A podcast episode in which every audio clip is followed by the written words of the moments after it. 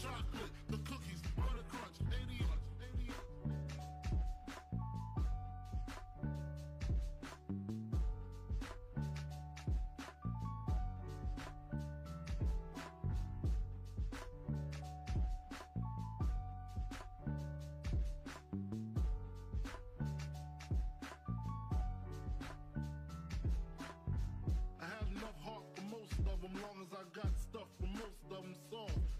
I was wrong, I got my point across. They depicted me the boss. Of course, my orange box cut to make the world go round. Plus I'm fucking bitches at my homegirls now. Start stacking, dabbled in crack, gun packing. Nickname Medina, made the Cenas, took my Ninas. From gym class to in-glass, pass off for global. The only nigga with a mobile. Can't you see like total? Getting larger in waist and taste. Ain't no telling where the spelling is heading. Just in case, keep a shell at the tip of your melon. Clear the space. Your brain was a terrible thing to waste.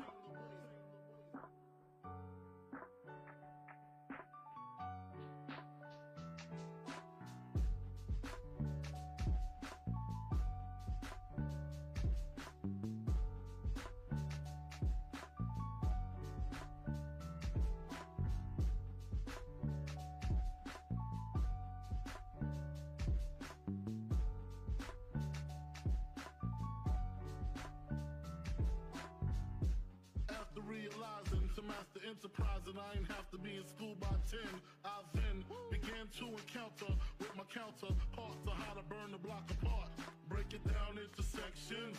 Drugs by these selections. Some use pipes, others use injections. Syringe sold separately. Frank the deputy, quick to grab my Smith and Wesson like my dick was missing. To protect my position, my corner, my layer. While we out here, say the hustler's prayer.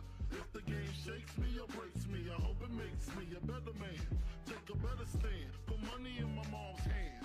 Get my daughter this college plan, so she don't need no man. Stay far from timid. Only make moves when your heart's in it. And live the free, sky's the limit. Motherfucker.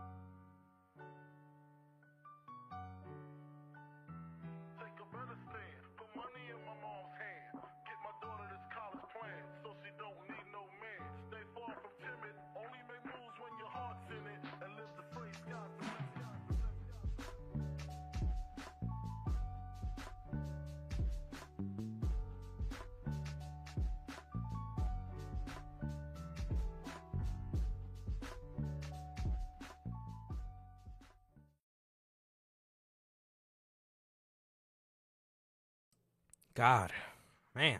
Damn, guys. Holy shit. Ugh, golly.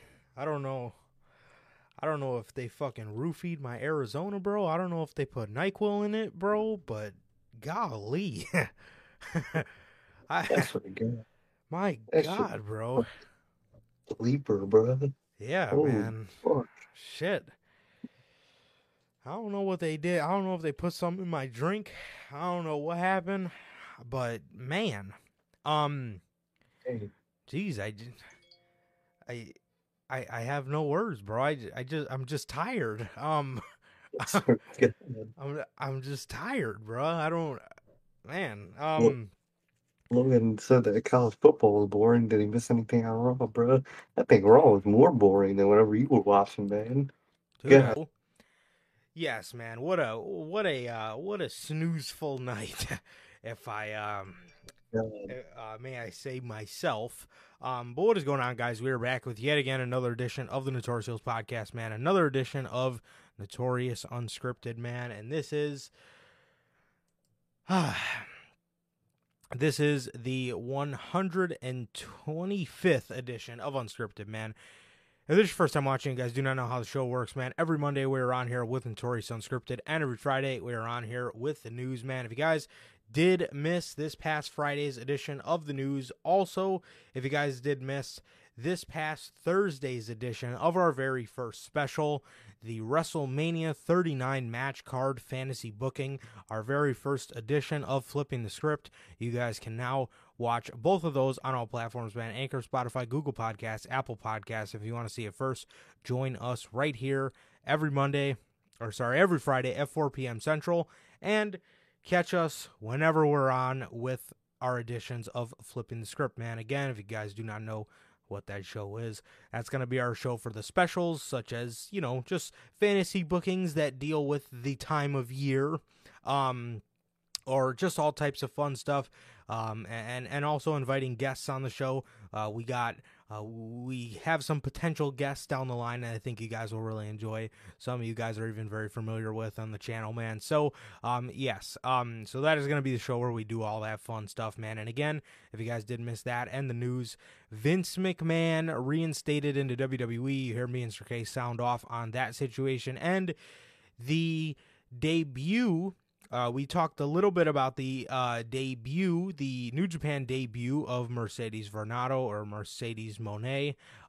We talked a little bit about that, and we talked a little bit about her possible AEW debut rumors, which we will heavily get into tonight.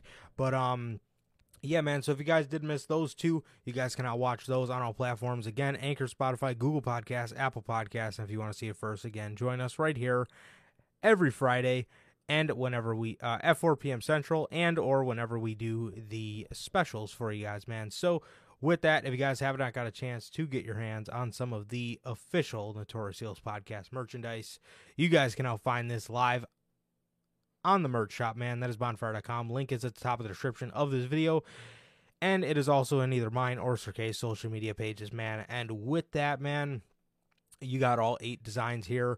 The link is not hard to find whatsoever, man.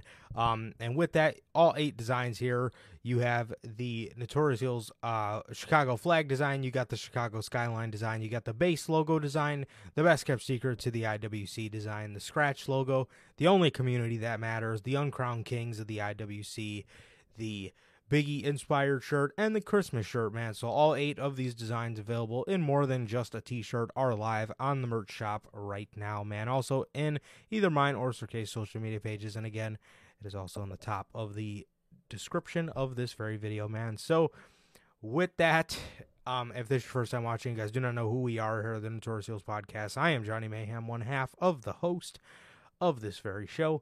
And as for the other half, we got my man Sir K here. How's it going, man? Going good, man. Going good. Just been chilling out, man. Been pretty normal lately. Today was just another normal day, man. Another normal day. I had to watch a boring ass episode of Raw, but other than that, man, it's been normal, bro. It's been normal. Durante, he's usually here to ask how's life, how's family. He'll probably be here soon, if not in the replay, man. But life's good, man. The family's good. How about everybody? Chad Logan, how you doing, man? And what about you, bro? How you doing? Yeah, man, I'm good, bro. I'm good. I'm good, man. I don't know if you guys caught it because we went out. I said, man, I don't know if somebody put NyQuil in my Arizona or what the case was, bro. But, you know, I mean, of course there were aspects to Monday Night Raw that were good, but a lot of it felt very boring. I will lie. That's good, man. That's good. I'm glad you got your car fixed, Logan. So yeah. It felt very boring. We'll definitely get into that. I will be honest. I mean, after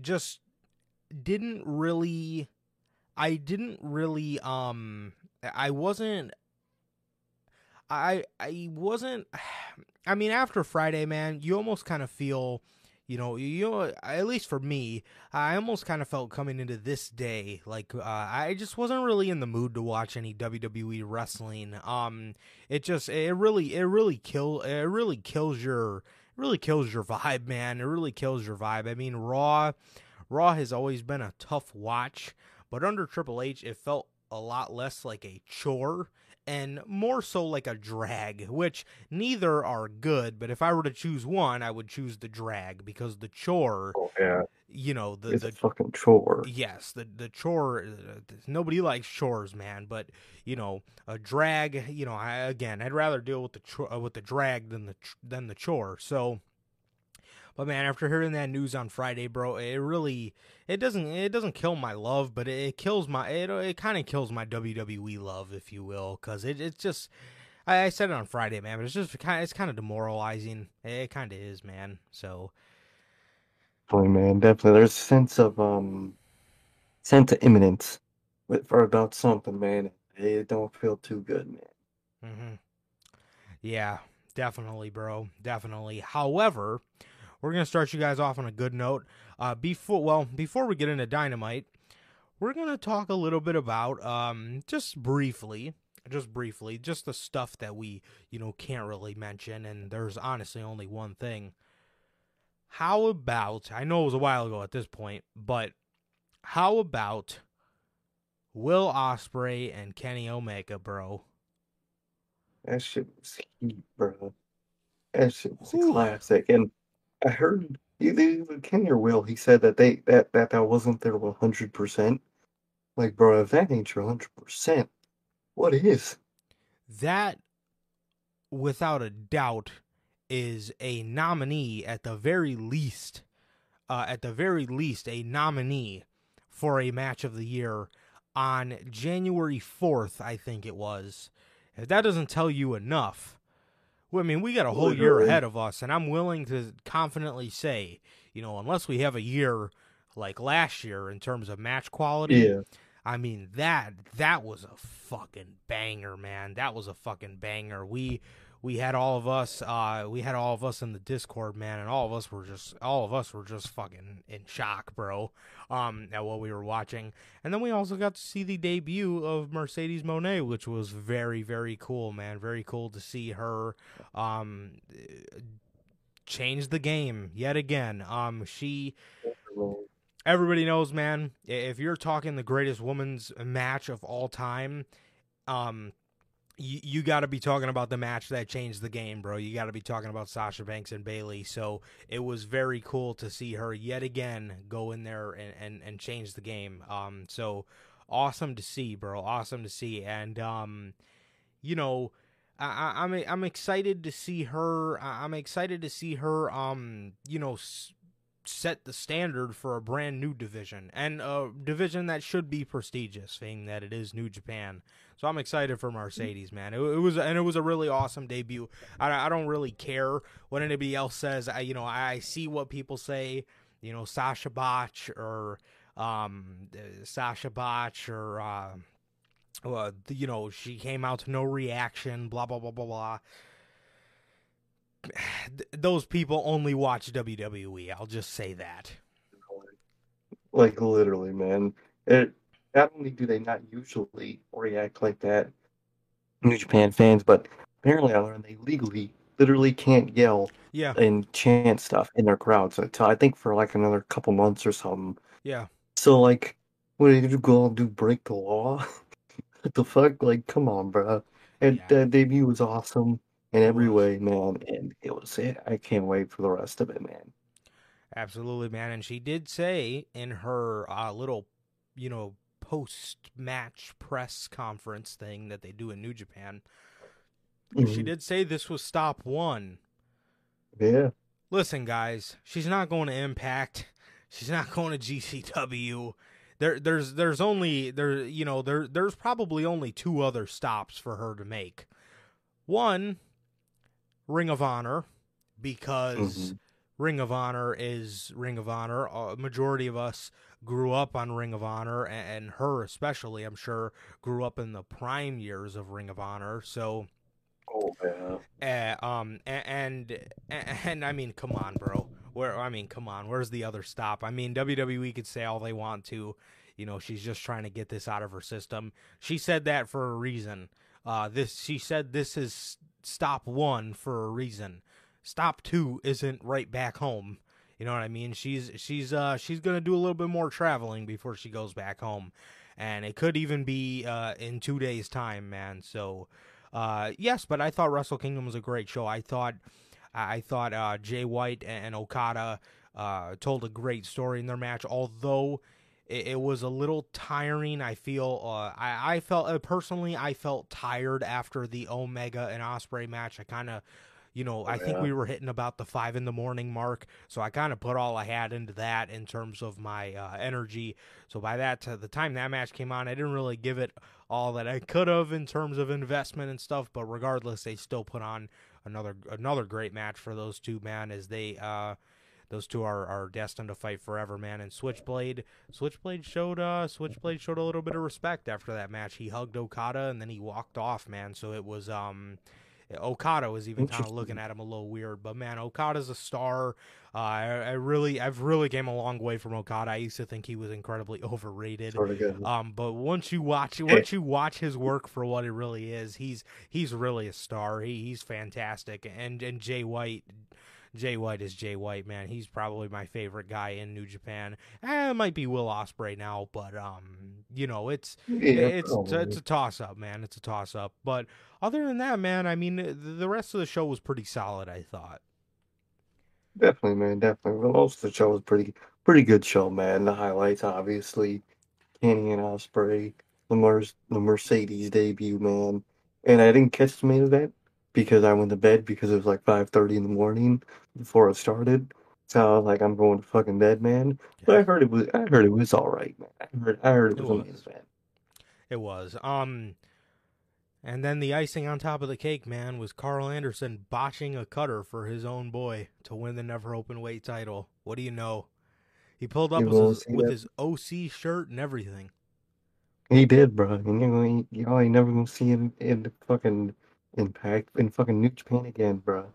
Yeah, might see him in Impact again, man, if he gets fired again. However, FTR also lost the tag belts, man. They lost the New Japan, the IWGP Tag Team Championships, bro.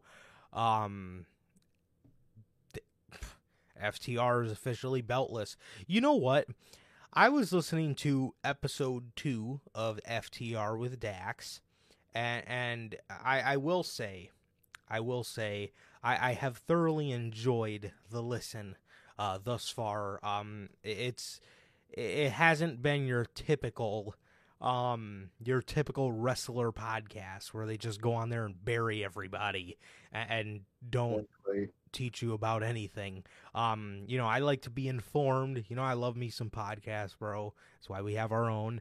But he was saying on there, you know, the original plan, he did confirm that the original plan was for the Bucks and FTR to do a winner-take-all match at All Out, and he did admit to saying that he was pretty upset, and he talked a lot about how he pays attention to AEW's bigger picture, and he looks at things on how they're going to affect the company and not just himself. And it's really crazy to see, because just a couple weeks ago, we were talking about rumors of this guy potentially leaving AEW, and we have some interesting news on Friday about some people being upset with him, which is very interesting.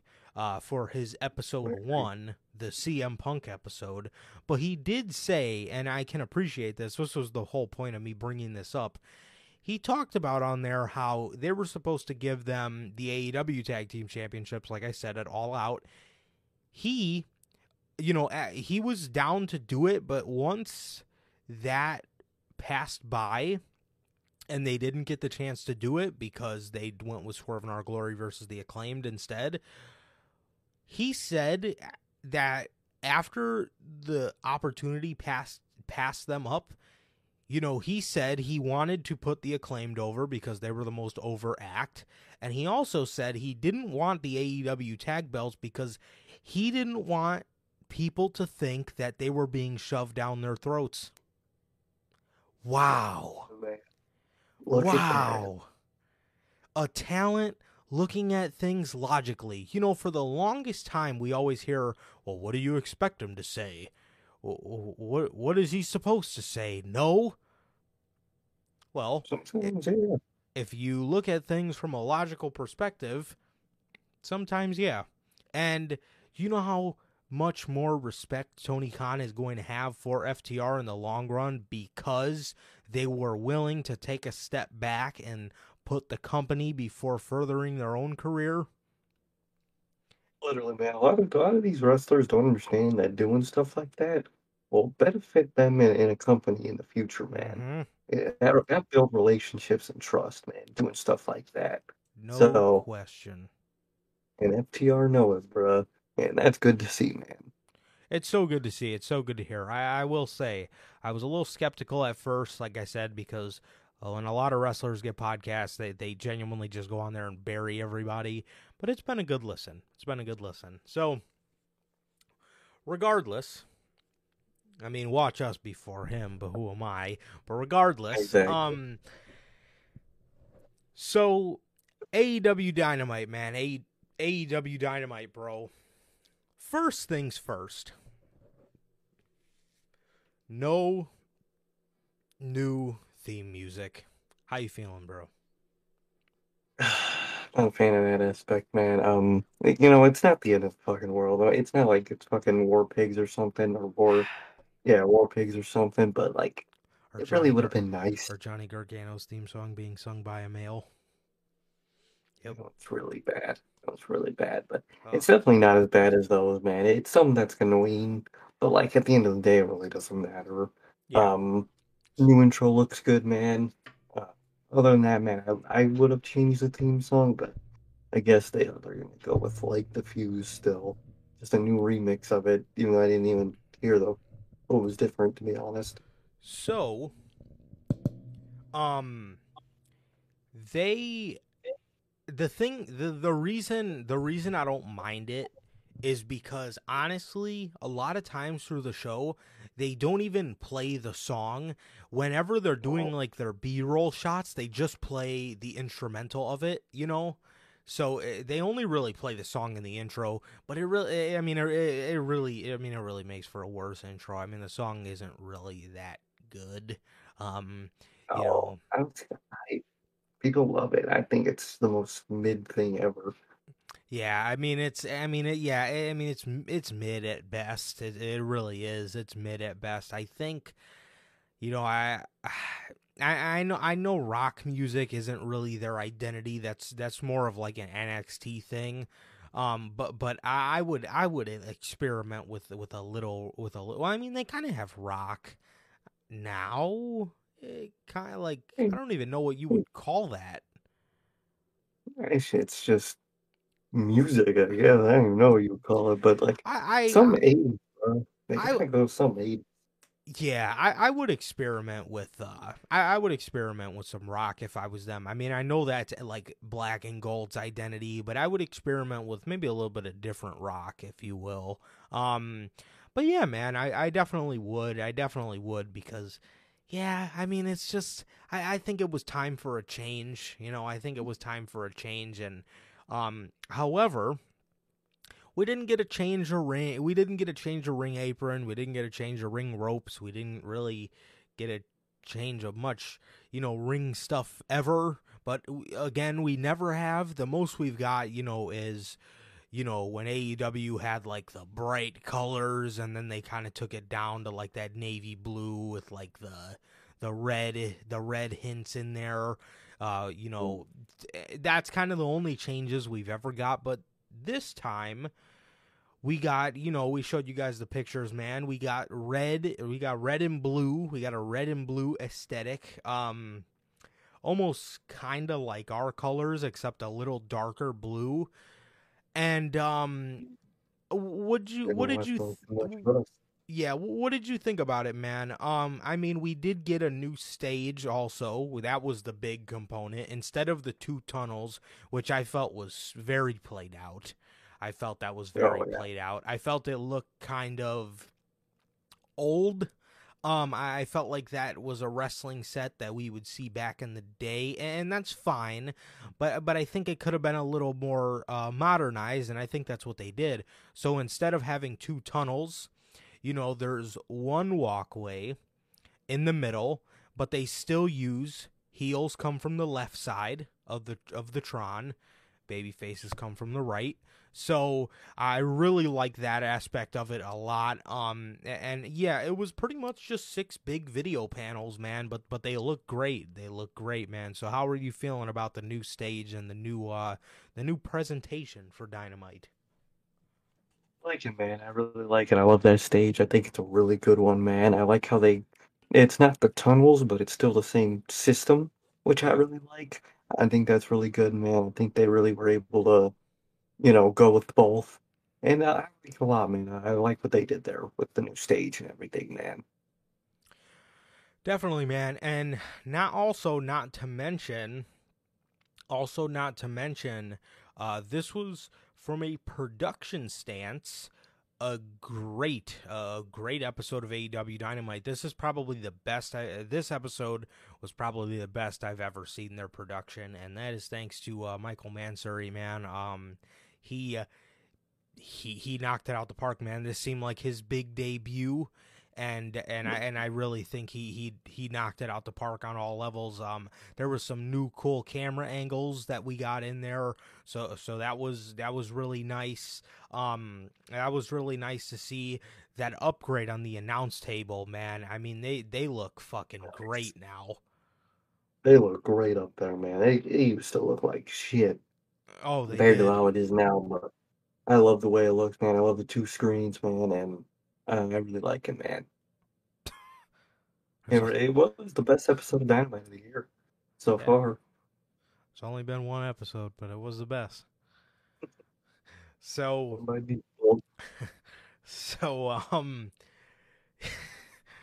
yeah, man. So this show also, we talk about a production level. I think from a booking level as well, I think this show was another, I'm not going to say it was their most focused show ever, but I think it was one of their better, you know, shows in terms of focus, man. I mean, this show, if you were to give this episode of Dynamite a title, it would be Future.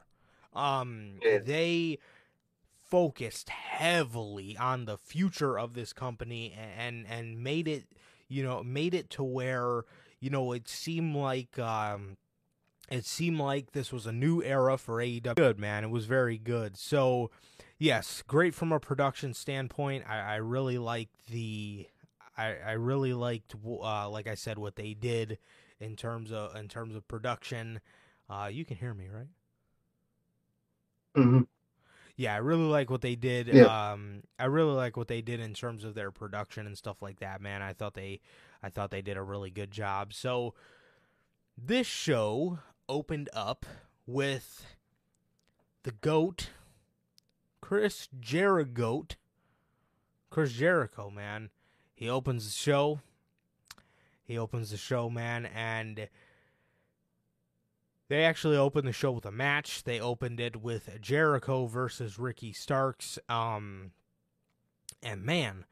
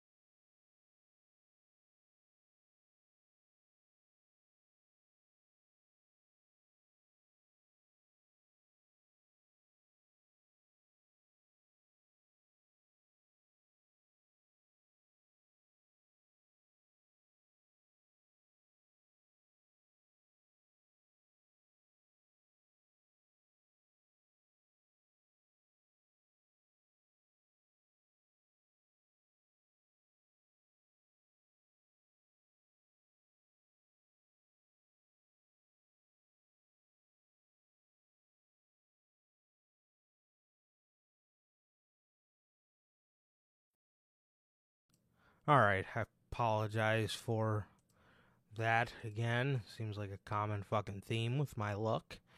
And, yes, okay. So, yes, so we open the show. We open the show with Chris Jericho versus Ricky Starks, man. And I have to say, Chris Jericho, fucking Chris Jericho, man. I could leave it at that.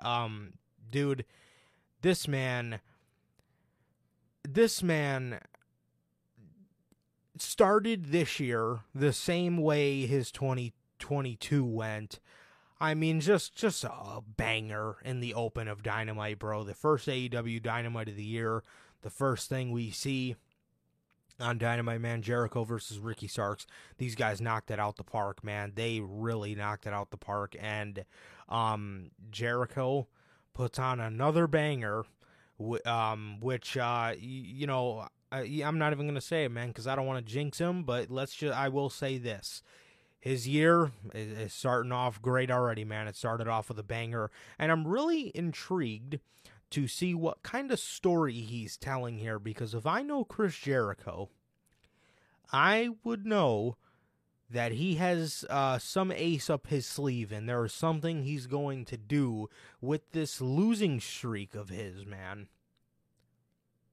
Yeah, man. I'm curious to see how he turns it around, man, and what it turns into. I'm very curious, man, because like you said, he always has a plan for something. So that's really intriguing with that, man. But great open Dynamite, man. I love it. Jericho, starting off the year great. Let's hope it's another great year, man. And let's hope it's a great year for Ricky Starks, too, man. I hope so. Absolutely. Absolutely, man. So Ricky Starks fends off Magic and Parker on the outside, hits Jericho with a spear, which his spear wins this match of the opening match of AEW Dynamite, bro. The JAS come out, they jump Ricky Starks, man, and Action Andretti comes out with a chair to fend off the Jericho Appreciation Society. They eventually get the upper hand, and they beat up him, Starks and Andretti, and they put Ricky Starks through a table on the outside, another one of those Jake Hager table spots. And yeah, man, that was the open to Dynamite, and it was pretty damn good, man. It was pretty damn good. Jericho starts it off telling his story again, but again, I stress, Ricky Starks picks up a victory in the open of Dynamite against Chris Jericho. Awesome. Awesome. Awesome. Definitely, man. Great way to start the year off for both of them, man. Absolutely, man. So, next up, we got Adam Page. Adam Hangman Page. He came out to the ring to address the live crowd. What a concept. He comes out to the ring to address the live crowd and to let them know his medical status regarding next week and the forum. He said, as of today, he's not clear. They looked over at Doc Samson for confirmation. He gave him the thumbs up, and John Moxley comes out, man. John Moxley comes out, bro. Dude, they did a cool thing with production here. I seen some people online pick up on this, but they did a really cool thing with production here where they shot John Moxley from behind instead of shooting him from the front, and it made for a really cool look. I mean, I do like when they film him, you know, front-facing too, but it made him look pretty badass when they filmed him from behind. It looked really cool, man. It looked really cool. And John Moxley goes out there, and he tries cutting his promo, just kind of just like we do every Monday night. He tries getting a sentence out, and for him it wasn't Xfinity, but for him it was the sound production. It was the sound production. He's trying to cut his promo, and the live audience starts chanting, "We can't hear you." John Moxley walks over to the guy, walks over to this crew member, grabs another mic. He goes to put the mic up to his mouth, and you could hear him. Crowd pops, and then his mic goes out again. Almost kind of what happens to us every Monday again. So Moxley, just say, what the fuck? Dude, when something happened, bro, that shit was hilarious. His mic goes out, and you just hear it. One of the mics picked it up. I think, yeah, it was the camera mic picked it up. And you just hear him say, what the fuck? And, dude, it was so funny, bro. It was so funny. I love it. He's walking around, you know, production's getting their stuff together. And he finally, he grabs the mic. He says, let's get this show on the road. And he said, you know what? I'm tired.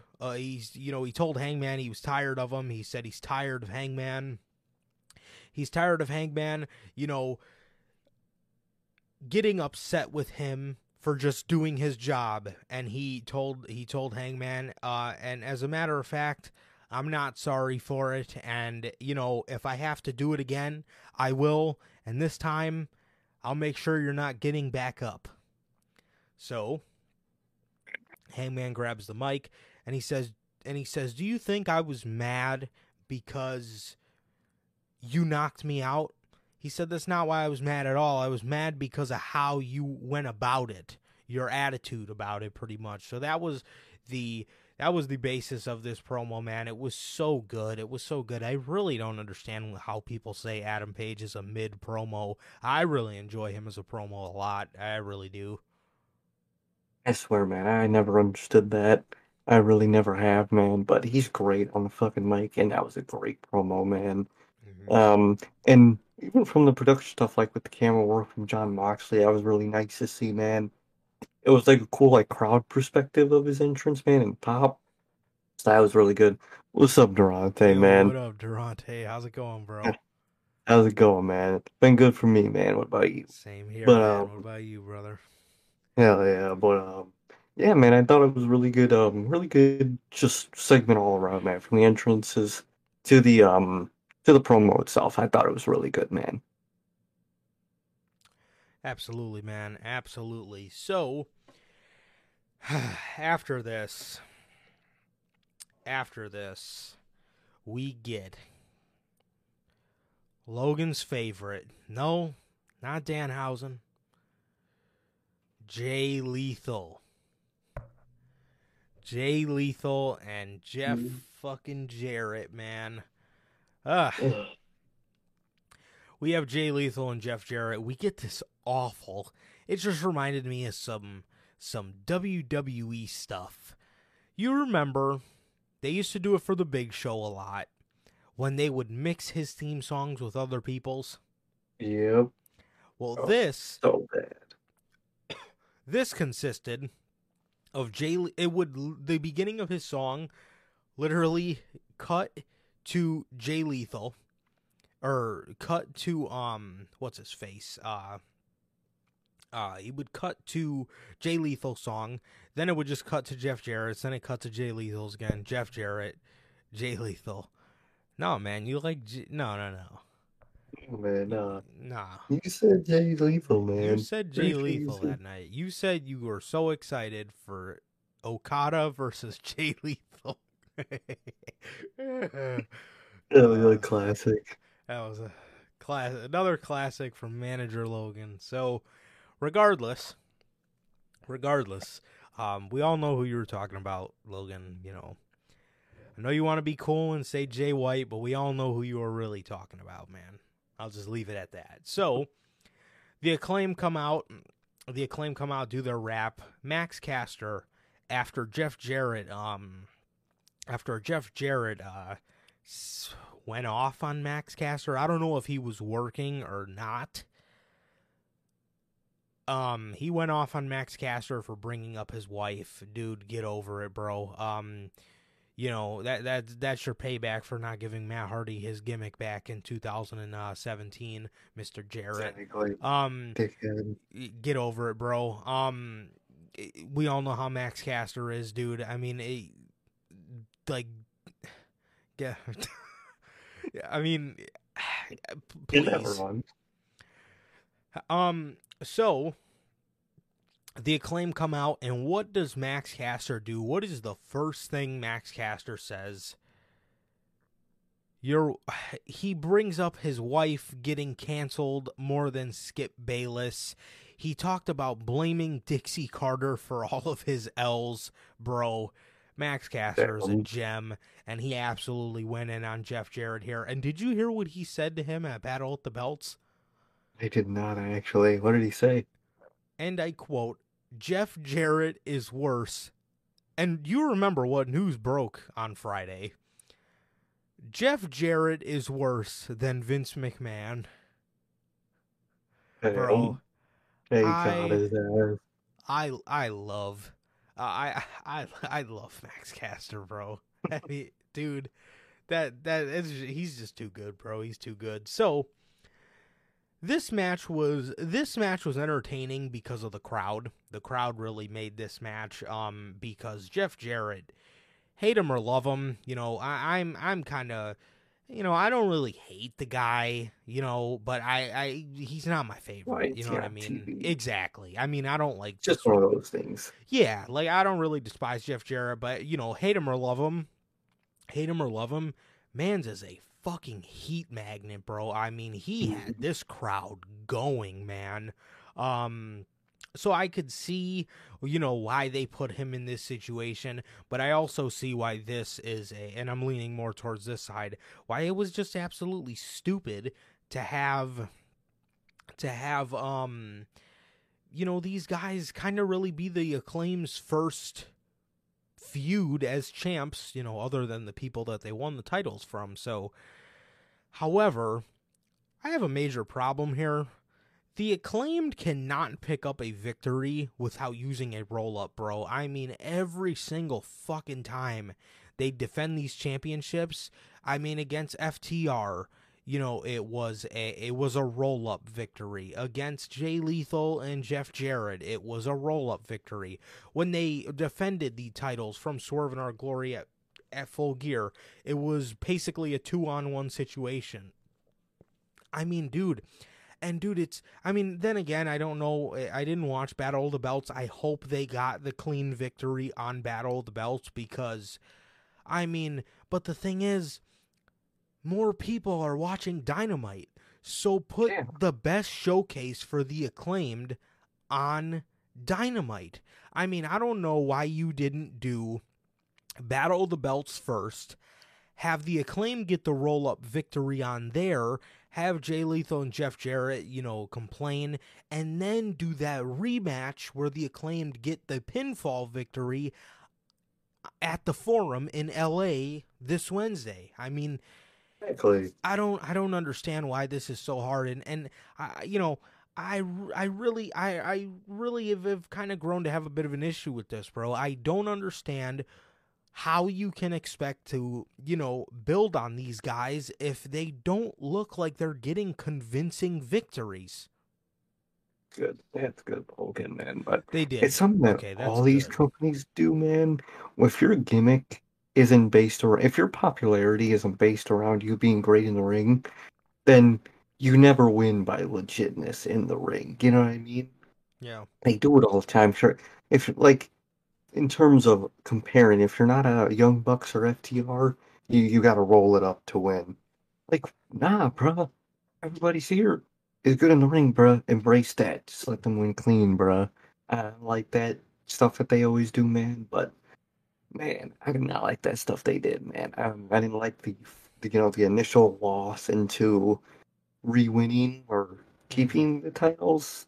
Who knows how that even works, man, but thought that was pretty lame. And, I don't know, man. This just isn't a great feud to start them off with their titles, man. No. It is really not. Yeah, and I hope Tony Khan got the memo, and I hope Saturday is the last we see of Friday, rather. I hope it's really the last we see of Jay Lethal and Jeff Jarrett against the Acclaim because, dude, you have so many teams that you can.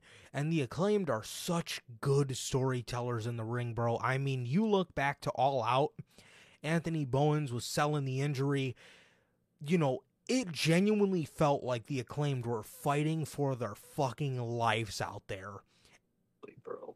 It genuinely felt like they were willing themselves up with their very last breath every single time they would get up. It and I mean that too. It genuinely felt like they were fighting for their fucking lives out there, and that, I mean, that's what made it so good, bro. I mean, you know, I mean, man, I mean, they just told a great story, bro. I mean, they're such good storytellers in the ring. I don't know why you have to go the route of Lethal and Jarrett winning the belts for like 5 seconds and then doing the referee reverse, and, you know, I don't know why we just can't have them win, man. I really don't. I really don't, man. I hate that stuff. I really do. No doubt about it. No doubt about it, bro. So, that was that, man. We move on to the next segment. Jamie Hayter and Britt Baker are in the back. They're doing another sit-down interview with Tony Schiavone. Another one added on the list. Bro, every single week, Hayter and Saraya's feud, or Baker and Saraya's feud, pretty much for the most part, are just video package. This has just been a video package feud the whole time.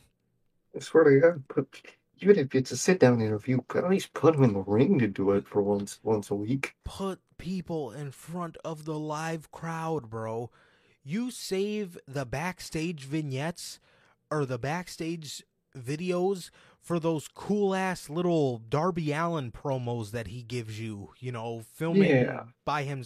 You save it for the stuff that just looks visually cool as shit, something that is different. Not just fucking three chairs and Tony Schiavone in one of them and two women in the other. And they're just sitting there just talking about the same shit every week. Like, come on, bro. So, regardless,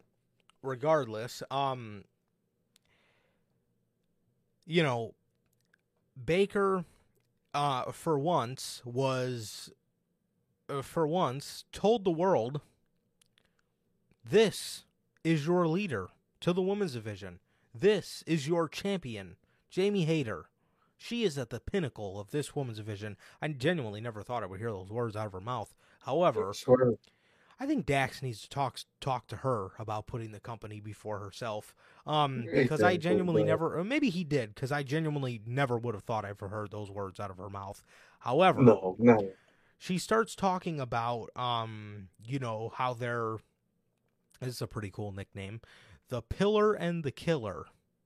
Pretty cool. Jamie Hayter's the Killer. I like that. And Britt is the Pillar, if you will.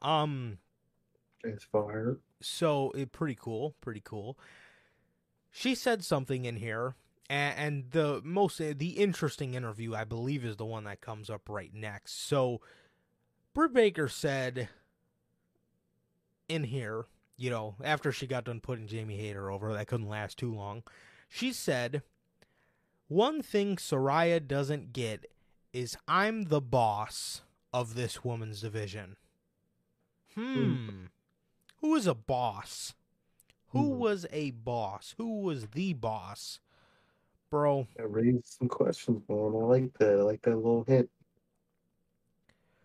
So, Jamie, the look at Jamie Hayter after, did she give her a look?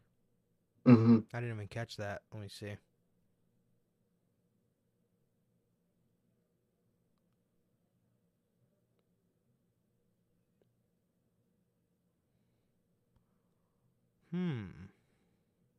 Interesting. Very interesting. So. Was it right at? Oh, it wasn't right after. My apologies. Well, what was after was a Jungle Boy. It was a Jungle Boy promo where he pretty much says, for one night only, Lee Moriarty and Big Bill Who the fuck gave him that name, bro? Dude, who came up with that goddamn You can't name? Tell me, for the people that were chanting, we don't want Enzo, or no, we don't, you cannot tell me you think that he fits better in the firm than he does with Enzo. Literally. Give Enzo a second chance. Mans did nothing wrong. He did nothing wrong, bro. Get him on TV, bro. Put him with Big Cass, not Big Bill. Big Cass. Yes. Give Enzo and Cass a second chance. Give Enzo a second chance, dude. I really don't understand the hate for Enzo. People, I genuinely think in this day and age, people just need to fucking understand that not everybody has to be fucking Claudio Castagnoli in the ring. Really? Enzo wasn't the best wrestler. That wasn't his bread and butter, bro. Any one of those promos he cut, straight fucking fire. You can't tell me. He got himself over solely on his talking ability. I mean, come on, bro. Exactly. Yes, come on. So we go into the next match. Tony Nese versus Brian Danielson, man. We got Danielson out there.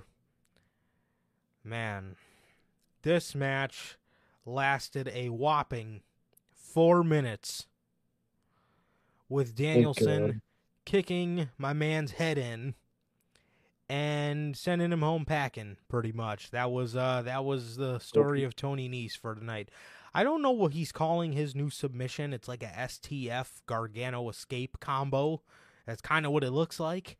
But it's pretty cool, man. It's pretty cool. Yeah, man. Yeah, man.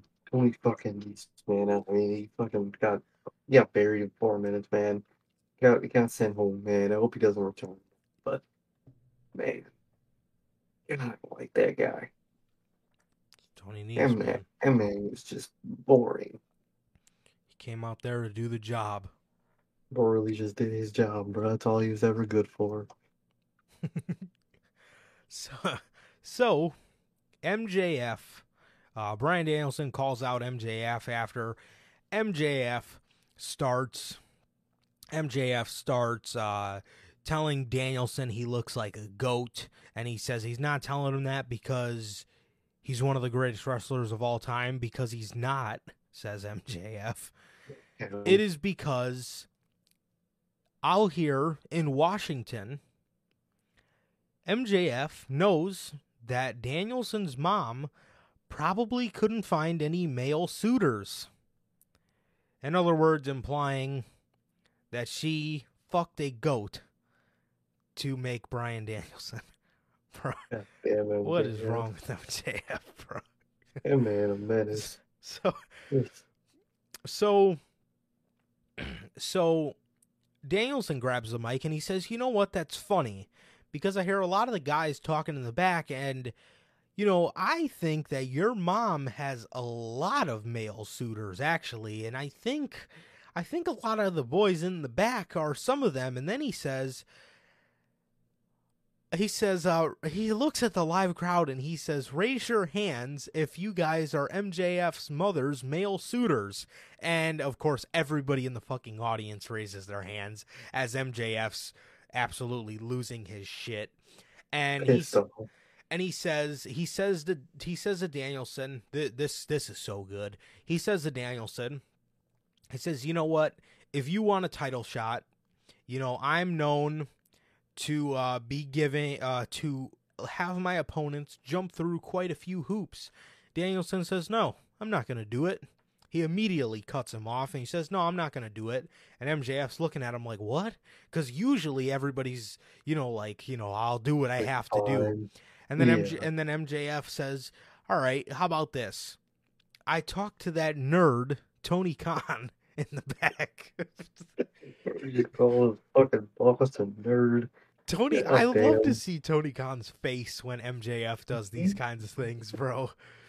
So he says, I love it. So he says, I talked to that nerd, Tony Khan, in the back, and I told him all you have to do is win all of your matches until February 8th, and you get to fight me for the Triple B at Revolution. Danielson again says, no, I'm not going to do it. And then Danielson says, you know what? I will do it if you let me choose the stipulation. MJF says, no, why would I ever do that? So Danielson says, are you scared? Are you scared? And then he says, well, the match that I want, and he asks MJF, he says, well, you are the best, you think you're the best wrestler on the planet, correct?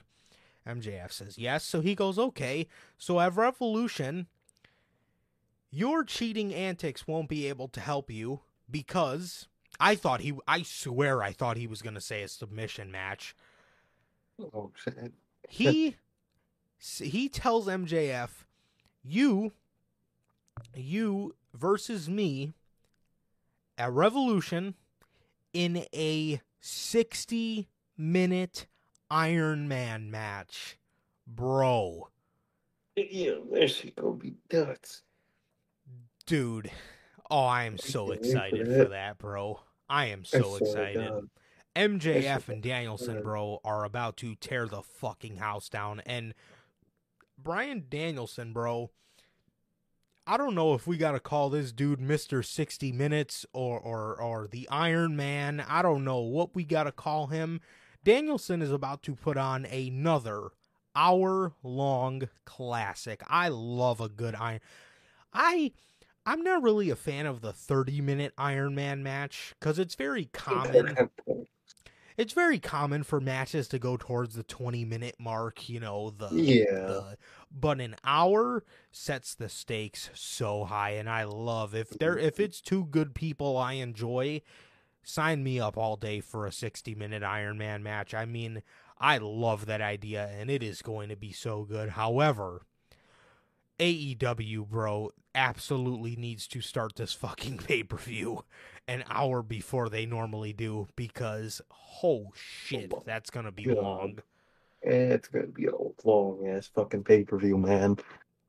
Yes. That's my only concern, man. But other than that, that sounds fun as hell, man. I love Iron Man matches. It's Daniel fucking Brian Danielson, man. MJF. That shit about to be heat trying to pull the fucking Jim Ross. But that shit about to be heat, man. And I really can't wait for that, man. I really can't. I'm very excited for that, man. Dude, I really am. I really am, bro. It's going to be so good. It is going to be so good. MJF says no. MJF says, my bad, I just botched that whole thing. MJF says no. Danielson says, are you scared? Do you not believe you're the best wrestler in the world?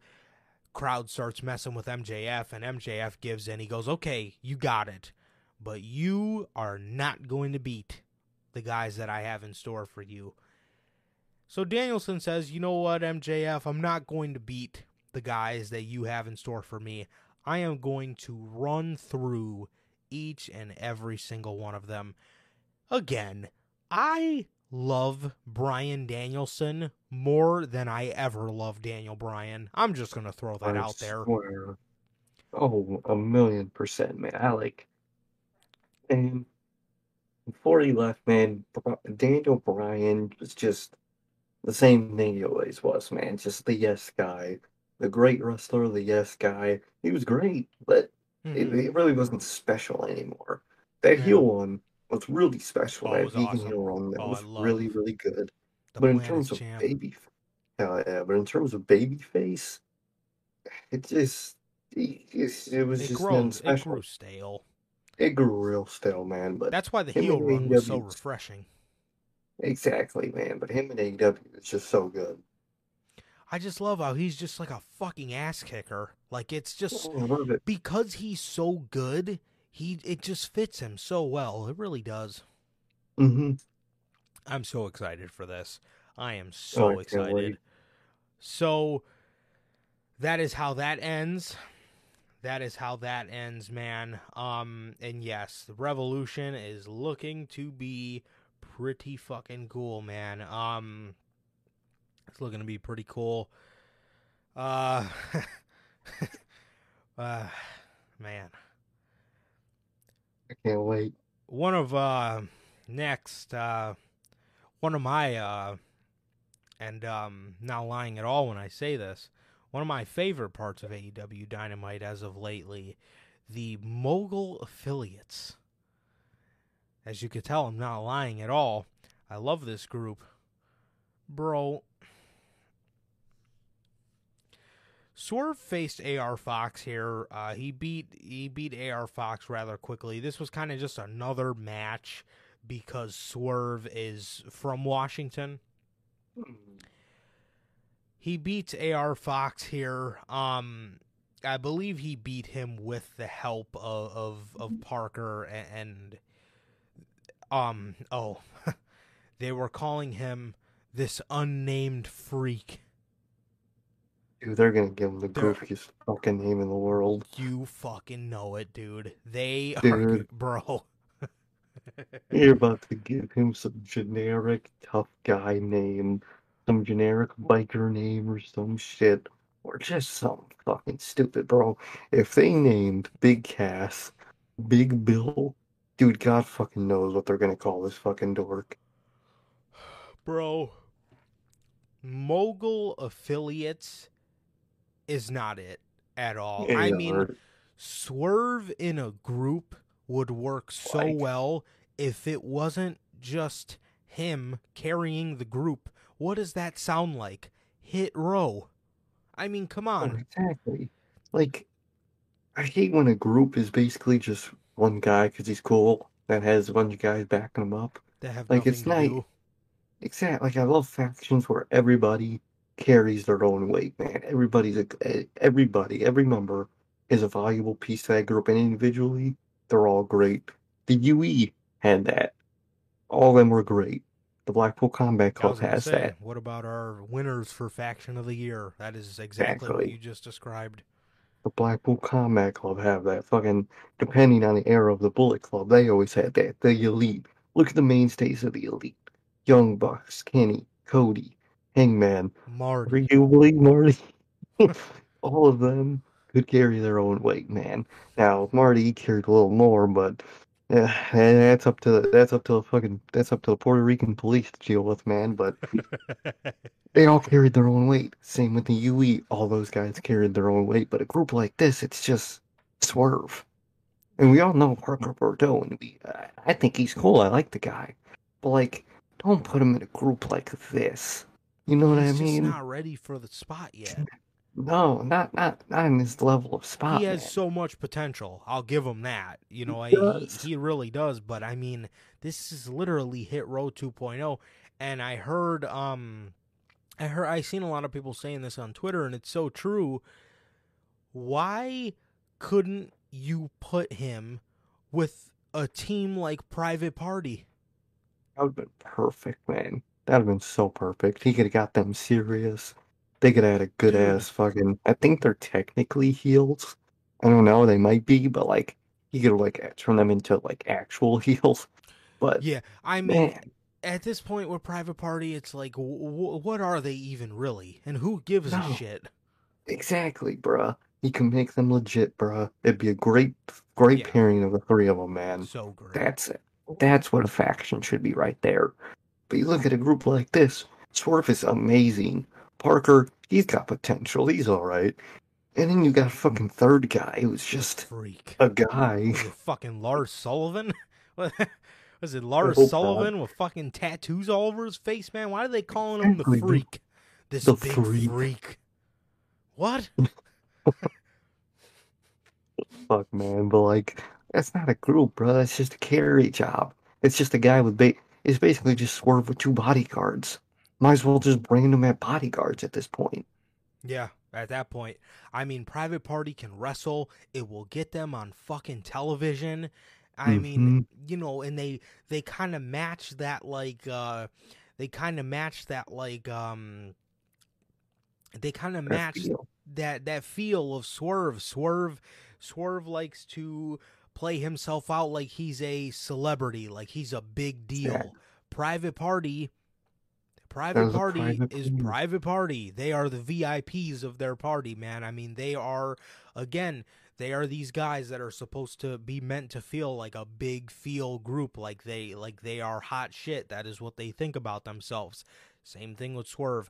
I think it would mesh really well together, and I would fucking take Private Party tenfold over these two idiots, man. I mean, well, one idiot, really. I mean, again, I really do see potential in Parker, but I mean, these guys serve no value to this group.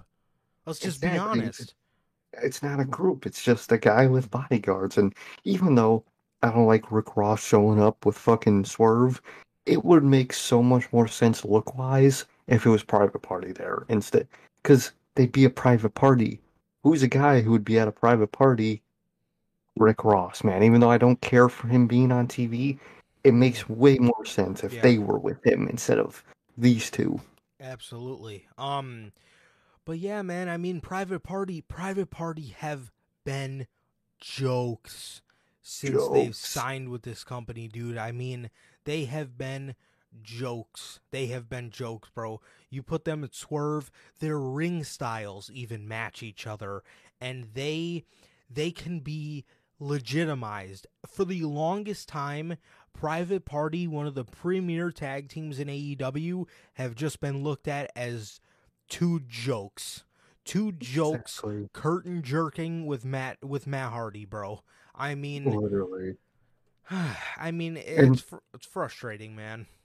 Logan says he likes the idea of him having bodyguards, and I like it. And hey, you could keep Parker in the group. Absolutely. He could be the muscle. He could be the bodyguard of the party, of the VIP group, which that could be their group instead of the fucking mogul affiliates, which I have no idea what the fuck that is. First of all, they could be the VIPs. They could have something related to what their style is, bruh. And Parker would be the perfect bodyguard of the group. The perfect muscle. And then you just got the fucking freak over there. Oh, my fucking Lars Sullivan and shit. That was his way back in the business. It's for the god, bro. Tattoo his face. Like, you got fucking Mitch Benner over there just acting like a weirdo. Like, it would just make so much more sense if you didn't have this new random guy here. You had Private Party there. You still have Parker Bordeaux in there. And that's a good-ass group right there. It fits what they are. Boom. But, like, I don't know what they're doing now, man. I don't think I like it.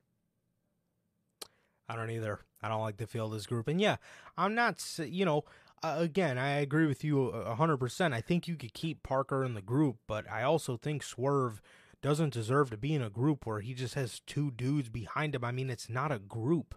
It's just not a fucking group. It's just Swerve with two managers, pretty much, you know? Basically. And again, if Parker's not ready, why did you put him in the spot now? Why couldn't you wait till he was ready? You know, debut him when the mogul affiliates are up against a real challenge. You know what I mean? They're up against a real challenge, and they need you know, the ace up their sleeve, and it's him, the big muscle of the group. I think he would have worked. I really think mogul affiliates should be Swerve, Private Party, and eventually down the line you could do Parker Bordeaux when he's ready. But again, if he can't wrestle, I know we all like him and we all think he's got great potential, but if he's not ready now, he's not ready now. It's just how it is. Not saying he won't be there, because I think he will, but yeah, like, man, just now's not the time. Like, exactly. Clearly. Swerve picked up the victory here, and he just, that was it. He just picked up the victory, and they got the camera shot of him just looking at AR Fox while he's standing there with Parker Bordeaux and that big freak.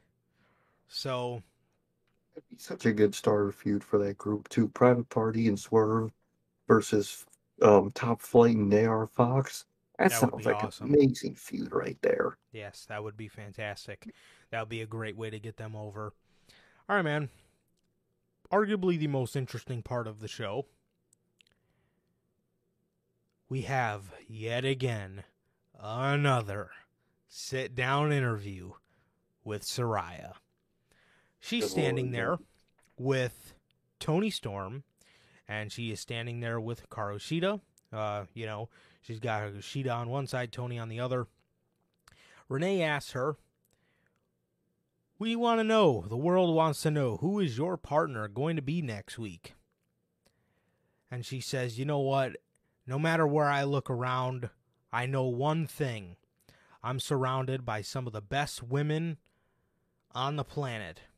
I have Toni Storm on one hand, and I have you on the other.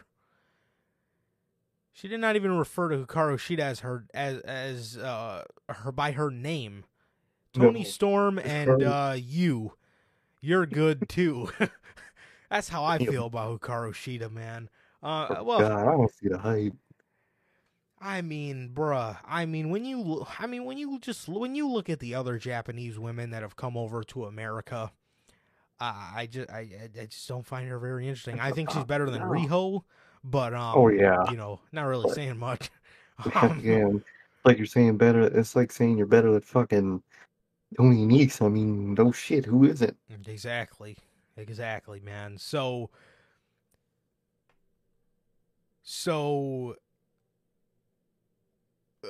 Saraya says, you know, no matter where I go, you know, I know I'm going to be surrounded by some of the best female talent, and one of them is actually sitting right next to me, and it's Tony. She announces Tony as her partner for next week and starts game planning in front of fucking Hikaru Shida, and Shida's sitting there looking at Renee doing this shit. She's looking there at her doing this, and Renee's looking at Shida like, damn, bruh, she just did you like that. So, she really was. She was like, damn, G. Look at that shit. That shit was funny as hell, man. So, my thing is,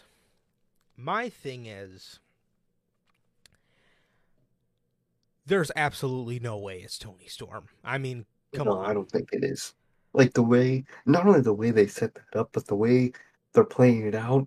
We didn't even get a graphic of it yet, of the match with Toni Storm in like the spot. Well, at least I don't think we did. I didn't see it. However, like one thing I'm thinking of, if it's not Mercedes, I'm thinking we go the route here where Toni Storm gets attacked, but it's not Hikaru Shida. Instead, it's her old tag partner, because Toni Storm, when she was AEW interim women's champion, kept saying, if Thunder Rosa can't get to work, then she doesn't need to be champion. So Thunder Rosa may have a little bit of reason to be pissed off at Toni Storm. Mm-hmm. That was one of the things I was thinking is Saraya goes immediately, thinks it's Hikaru Shida, and it ends up not being Hikaru Shida. Instead, it's Toni Storm, but we're led to believe that it's Shida. However, I just don't see it being Thunder Rosa, man. I don't see it being Thunder Rosa. I really think this is going to, in some roundabout way, end up as Mercedes, bro, because, again, her little, this is my first stop line at New Japan, that obviously is a flag to believe that she could possibly be at Dynamite. And the other thing is, there's just no fucking way. If it is genuinely Toni Storm, I will probably fall out of my fucking chair on Wednesday, bro. There is no way. There's no way. No way they do all that teasing, and it's just Toni Storm, man. It's gotta happen.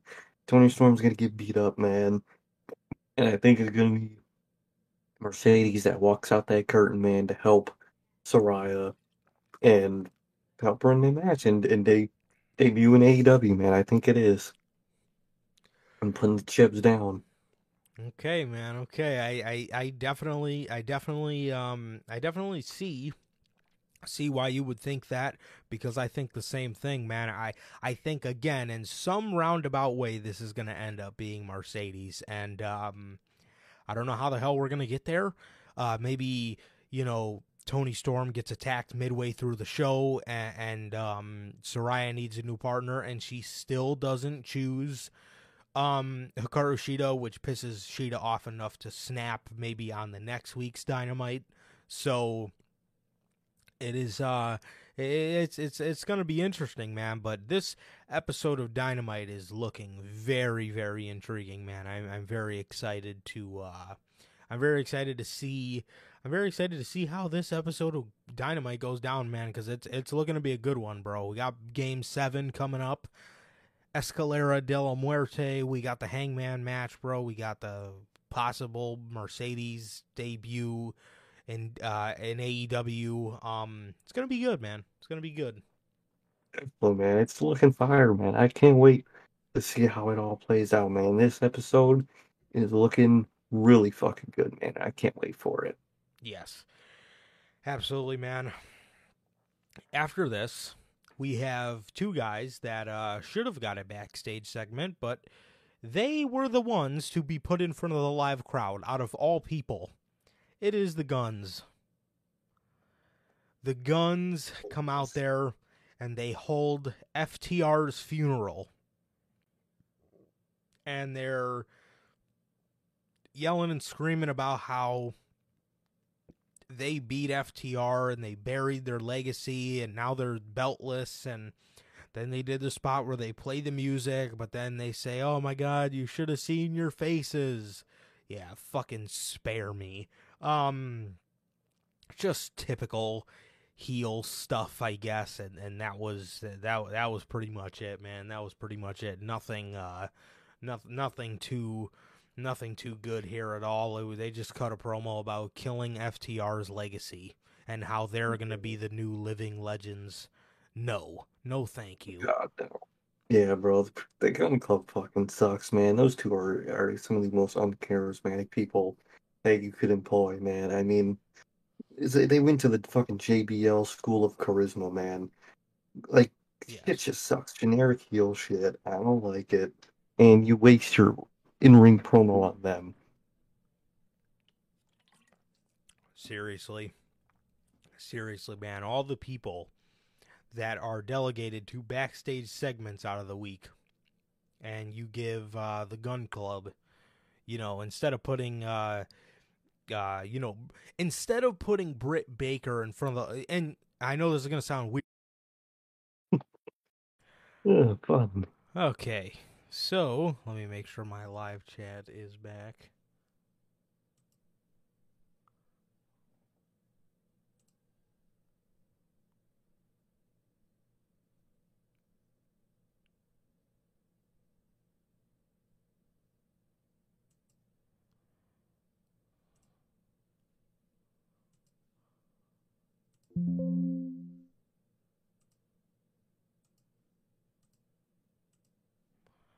Okay.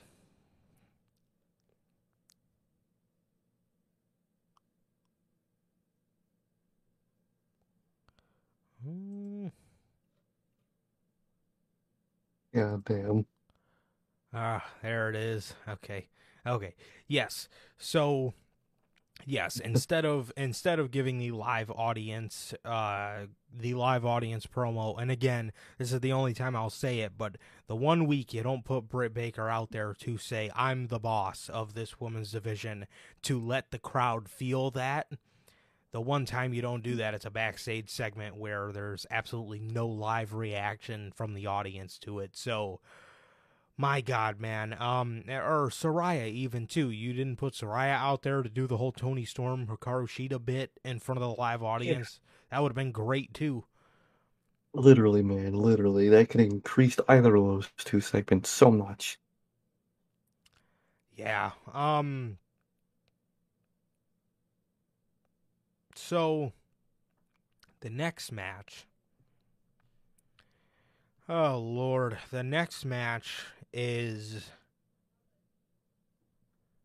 Jade Cargill and Red Velvet versus Sky Blue and Kiera Hogan.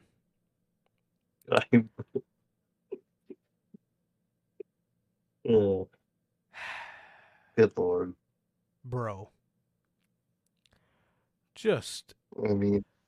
I mean, Jade Cargill just ain't it, bro. Can Chris Statlander please come back? I mean, dude, the story here is Red Velvet turning on Jade Cargill because Kiera Hogan is still her friend, but Jade is delusional. She's becoming delusional, which I hope this leads to her losing the championship.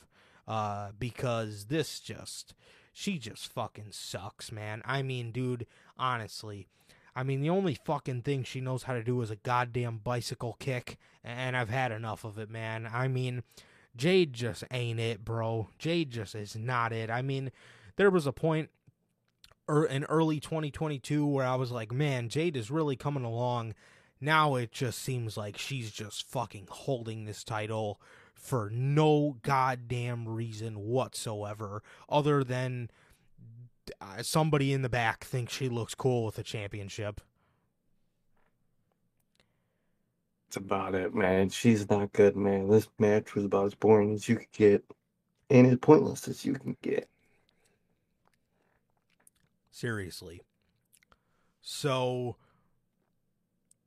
absolutely atrocious, man. Absolutely atrocious. And in the main event, we had Darby Allin versus Samoa Joe. We had Nick Wayne in the front row. It's cool to see him. If you don't know who Nick Wayne is, awesome. He is, I think he has another year before he could, I believe he has an AEW futures contract, so I think he has another year before he can actually start, before he can actually be in AEW. I think he's 17. But man, the kid is good, man, and it was good to see him. It was good to see him. Yeah. Samoa Joe grabbed him by his neck, which is going to be cool to see once he gets of age. That nephew up. What's up? It's that nephew up. Yeah.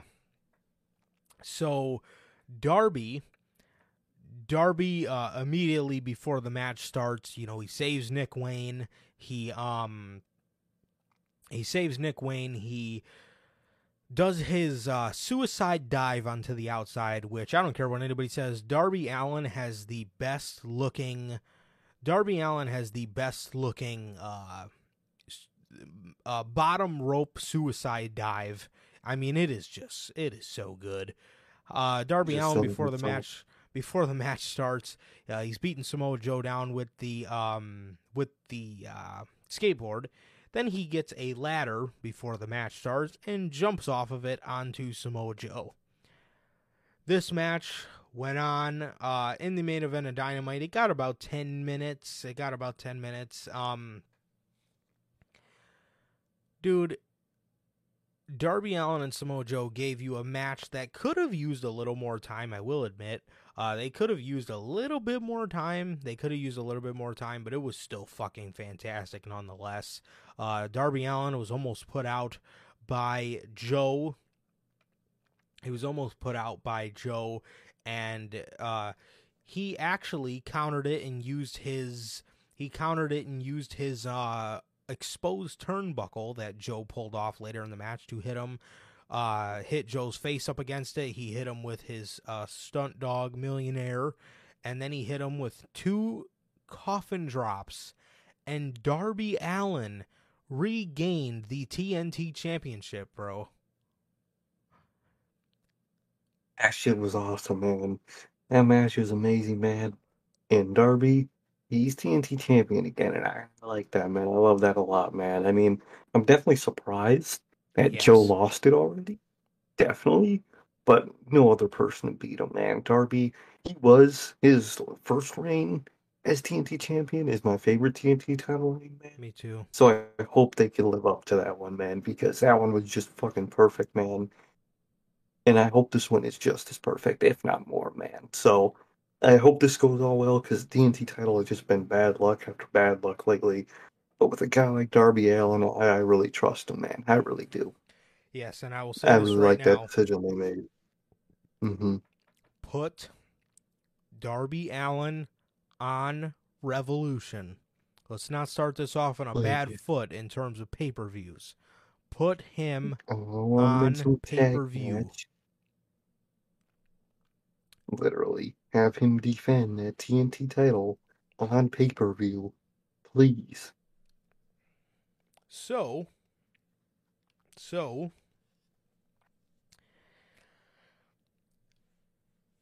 I was genuinely shocked that he beat Samoa Joe. I am genuinely shocked that they actually pulled the trigger on taking the championship off of Samoa Joe. I thought Samoa Joe was doing fantastic with it.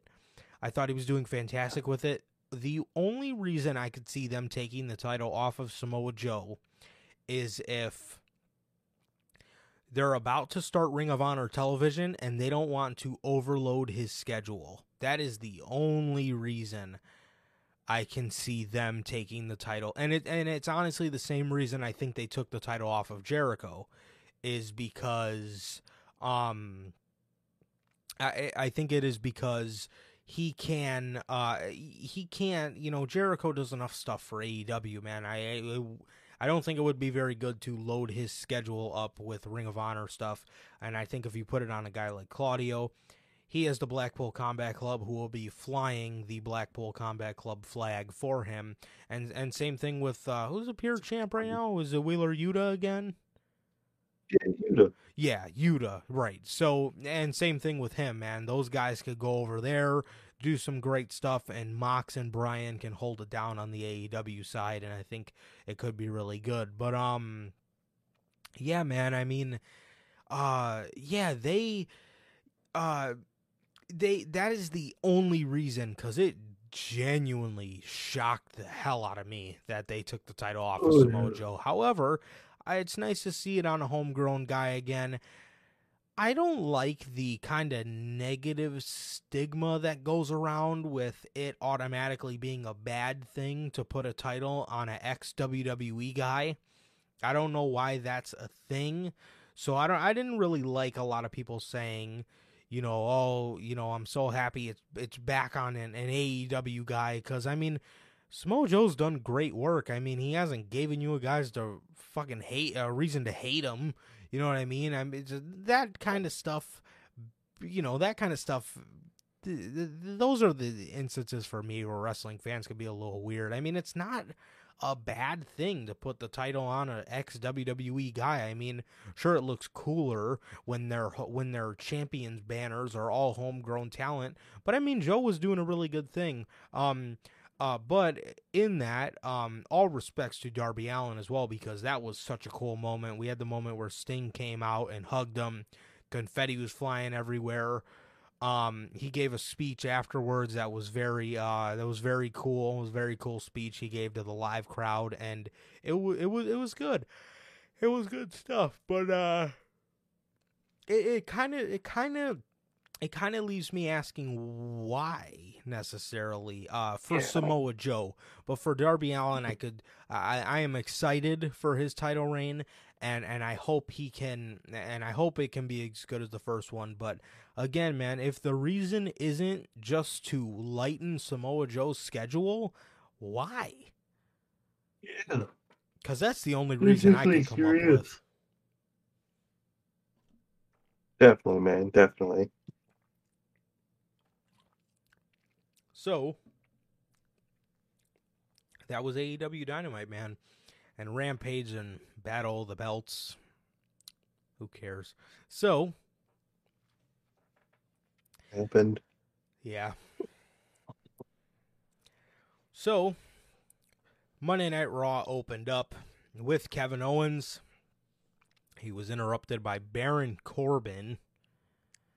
Bruh. APL, bro. He was interrupted by JBL and Baron Corbin. This led to a Kevin Owens versus Corbin match, which led to a brawl with KO and the Bloodline. Yeah, that was the open to Monday Night Raw, man. Not really much to say for me. Is kind of. I love seeing KO, man, but once fucking JBL came out, dude, it was just it's not really the most interesting thing for me.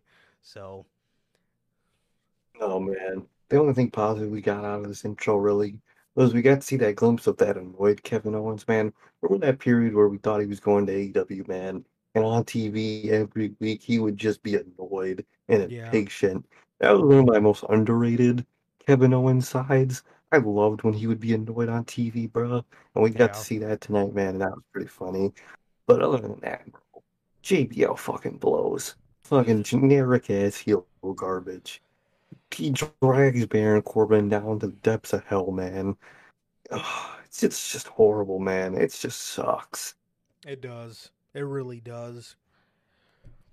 So, this was the open to Monday Night Raw. That was the open. The Bloodline would then get confronted by Adam Pearce, where they would, Adam Pearce would tell them that the Usos need to leave, and Solo Sikoa needs to stay because he's going to have a match against somebody who he's caused so much turmoil to. Who that person is, you may ask. Well, it was fucking Dolph Ziggler. Now look. So much turmoil. I genuinely cannot remember a time where Solo Sikoa attacked Dolph Ziggler. I genuinely can't. I was confused. I had no idea that happened, bro. I don't know why. I genuinely do not fucking remember that, bro. I thought he was going to say Elias. That's why I thought you know, they had that little thing. And he says Dolph Ziggler. I'm thinking like, huh? What? When the fuck did that happen? I watch this shit every week. Sort of. I was thinking like, bro, I didn't think I missed that many episodes. What the fuck happened? I've been watching the last like 3 episodes. What the fuck happened? God, I don't remember that. I mean, the fuck? Another thing I didn't like about this, it wasn't really about the segment itself, but the 2 times after the segment. So he kicks the Usos out, but then we see him twice later in that night. Twice at the end of the show. Twice. Like, and it just makes the idea of being kicked out of the show as a wrestler so pointless. It makes me think, anytime they kick anyone out, why don't they just go beat up the security and do the stuff they want to be there for? You know what I mean? It makes certain stuff look pointless. You know what I mean? When Adam Pearce kicks him out. Yeah, There was really some stuff during this show, and this is what scares me. And this is what we've been talking about, being scared about. There was some stuff that just does not correlate with things we would see on Triple H's product. I don't think Triple H would let such a little logic gap like that slide. That is a huge logic gap, but it's so blatantly obvious to not forget. And it's so noticeable. Exactly. Shit, this is the kind of shit, bro. This is the kind of shit that really fucking scares me, dude. Because, and like I said, you know, in the very beginning of the show, this episode of Monday Night Raw was very hard to watch. Even before it started, I just haven't been in the mood to watch any WWE television, bro. With hearing Triple H, you know, or with seeing what Triple H has done, which, like I said in the beginning of the show, Raw is a drag. Do not get me wrong. It's a drag every motherfucking week. But with Triple H, there's more good aspects to it than none. The only reason it's a drag is because it's 3 hours, and that's not Triple H's fault. You know, the thing that's a drag, Even... Mm-hmm. Go ahead.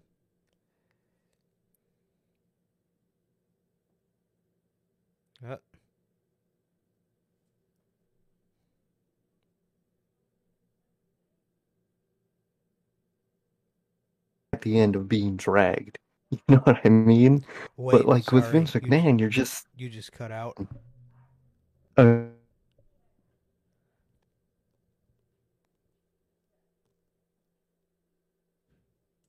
at the end of being dragged around that whole fucking show. Through the Triple H, you know, so far, the Triple H era, yeah. Even though Raw's a drag, there's a goal to it, and it's going to get better eventually. Right. One day it's going to be a really great watch all through. But with under Triple H, it's always just, you got to watch it. That's it. That's all. You just got to watch the show. Yeah. And it's like, it felt like that. It really did, and I don't like that. Oh, jeez. In my Wi-Fi. That's weird. Is it?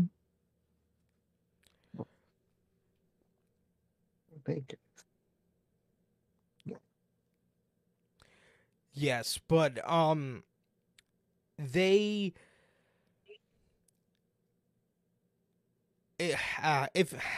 sorry, bro, but if you want to just go ahead and repeat that one more time, just so they can hear you. Okay, man. Okay, yeah. Like I said, man. It was a drag under Triple H. But it was drag with purpose. There was something at the end of it, man. Mm-hmm. So now with Vince McMahon, with you know, we said in the beginning of the show, man. With Vince, it felt like a chore. With Triple H, it feels like a drag. But at least with Triple H, you know, there's the purpose that the show will get better. And there were just little Vince McMahon-isms in this show that I did not like. They had a little segment. In the show, we just talked about Dolph Ziggler, but they had a segment in the show a little earlier where it looks like they're hinting at Dolph Ziggler and Mustafa Ali being a tag team. I mean, dude, what? Where does that come from? That is not the story Triple H was telling at all. Literally, man. And is it just me, or was that Mustafa Ali promo just weird? He didn't even sound like himself. He sounded like so happy, but yeah, like he was like begging Dolph Ziggler to like be his partner. Like what? Like what? Where does that come from? That was really weird and really out of nowhere, man. And it was just certain stuff like that tonight. Just gave me a weird vibe. It really leaves me asking the questions, bro. Are we already starting to see the Vince McMahon-isms in WWE's creative?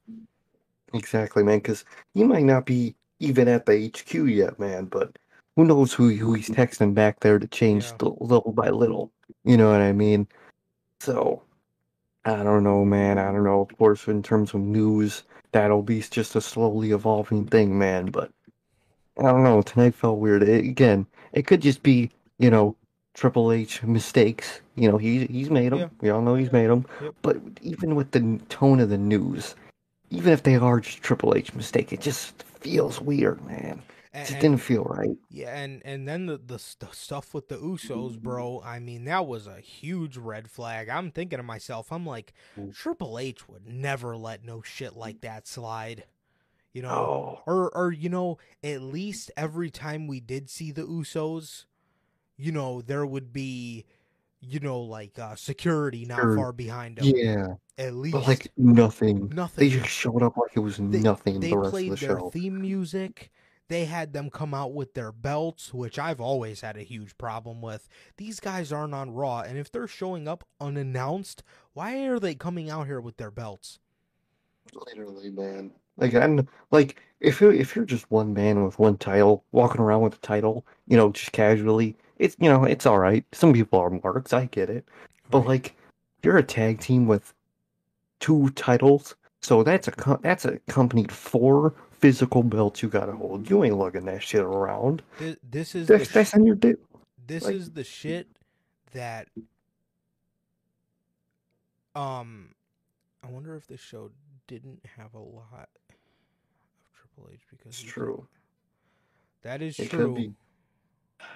And that's even worrying too, man. The only thing that and this is why me and you stressed concern, because everybody on Friday, all we were fucking getting is, oh, it's gonna be fine. He's just there to make a sale. Shut your fucking mouth. Nick Khan is such a fucking smart businessman. I don't want to hear it. Nick Khan was hired into WWE to make a sale in the first place, or to help with it, because they know he's a good businessman. Vince does not need to be there. And again, WrestleMania sold out. It is their, or not sold out, but it I don't even think they're completely sold out yet, and it is their highest grossing WrestleMania of all time. Why is that? Vince McMahon is not only because of Triple H's booking, which elevated every pay-per-view buys, but, well, pay-per-view money, you know, that isn't made because they're not bought, but you know what I mean. Mm-hmm. And McMahon's business shit. Well, you know, he's a cutthroat motherfucker, man. But he does his job well. He's a good-ass businessman. He got them the Saudi deal. He got them the Peacock deal. And he'll, if they are buying the company, he's going to be the one to get that deal. You know what I mean? It ain't going to be Vince. It'll just have Vince's name on it. It's like when you do a project with the motherfucker, probably me, to be honest. I was that guy half the time. You know, I just put my fucking name on it. You know what I mean? I didn't do shit to earn that, hey? Yeah. I just put my damn name on it. That's Vince McMahon, bro. So, it's all weird tonight, man. It's all weird. This is exactly why me and you stress concern, and all everybody was telling us was, oh, it's not that big of a deal. He's just there to make sure the sale goes through. Shut up, dude. He is a delusional old man, and he's just going to have Nick Khan do all the work anyway. He's trying to shoehorn his way back into creative. That's what it is. And more times than not, he's probably going to get it. And the only hope we have here, it's just a matter of time. The only hope we have here is in the letters that were sent back between Vince McMahon and the board. The board pretty much told him, we love our management team. We love Triple H, even though he said he's not going to interfere with it. Vince lies. And, you know, that was the first thing they started off with in their little letter to him. And the other thing was, I believe it was the last letter. The first letter was them praising the current management. The last letter was them pretty much telling Vince, well, don't try to do anything because we still have dirt on you. However, I don't think Vince McMahon cares about the dirt. Now, is the dirt big enough to where, you know, it's... it'd be a little undeniable. You know what? I hope, this is what I would hope for. I hope these brands start, if Vince McMahon gets back into WWE creative, I hope they start dropping the company. 100% Snickers. Their fucking biggest sponsor. I don't know why. Snickers is like their fucking goat in terms of sponsorships. Dude, how much money does Snickers make where they could give WWE so much money? I swear to God, I don't know what they make, bruh. But they gotta drop them. Fucking, is it Cricket Wireless? Is that one that they're always on? They gotta drop them. Just fucking drop them, bro. Drop this company and teach them a lesson, bruh. So, teach Vince a lesson. 100%. So I it will look at... I wonder if people on the board and the shareholders can all vote him out. I wonder how that works. Again... Wonder Man. You know, I'm not really the most business-savvy person, so excuse me for my lack of businessmanship. But Vince, you know, I don't know, man. I don't know. This is not good. This is not good. Yeah, I mean, and the board telling Vince McMahon that they're happy with management. It might bite them in the ass, man, because you know how egotistical that man is. He's going to be like, I could do it better. Mm-hmm. He's going to be like, well, I assembled this board. I don't care who you prefer or not. I'm above you, and I'm going to take my power back. That's going to make him even more egotistical, man, so. This is the shit me and you were trying to tell everybody, but everybody wants to sit in front of their cameras and kiss ass. That's what it boils down to. Fine. It's fine. No, it's not. Everybody wants to sit in front of their fucking cameras who should not be talking in front of an audience and just sit there and kiss ass the whole time. And, you know, here we are saying the real shit. And it is ridiculous, bro. It is ridiculous. That's why you listen to us, bro, because I swear to you, some of these people should not be talking in front of an audience. These are the concerns we were trying to express on Friday. And again, all we were met with was, oh, it's going to be fine. He'll just be there to negotiate the sale. Dude, this is Vince McMahon. He ain't no saint, bro, and we all know this. He wants the whole plate, man. He ain't just gonna eat the sides. What you think? He's just gonna eat the sides. He wants that whole damn dinner, bro. Yep. He's gonna eat the whole plate. Absolutely. He's gonna take everything he can back, man. That's just how the man works. It's not gonna end well, man. I hope it does, but there's a good chance it doesn't, man. And it really needs to, for the sake of everything. And you know what? Our little logic gaps like this, you know, flying, our little logic gaps, or big logic gaps rather, like this, slipping through the cracks because maybe Paul Levesque himself has no spirit left in him. I mean, like, if I am Mr. Paul Levesque, and I know, because, you know, he's close to family, he knows, if Vince McMahon is going to take over, is going to retake over, he fucking knows it. You know what I mean? Triple H knows it. He'll be able to know that it's coming. He'll know and before everybody. Exactly. And if it is, why try? It's just all going to be destroyed. Exactly. So why try? Just let the show go on, man. Which that sucks in itself, man. So technically they can, and they probably would, but he's still majority shareholder. So yeah. Yep. It's such an annoying time to be a WWE fan. I mean, listen, don't quote me on this because, you know, it was CM Punk that said it first, but let's all be honest, bro. This company's just going to be better after the man is dead. That's just how it is, bro. That's just how it is.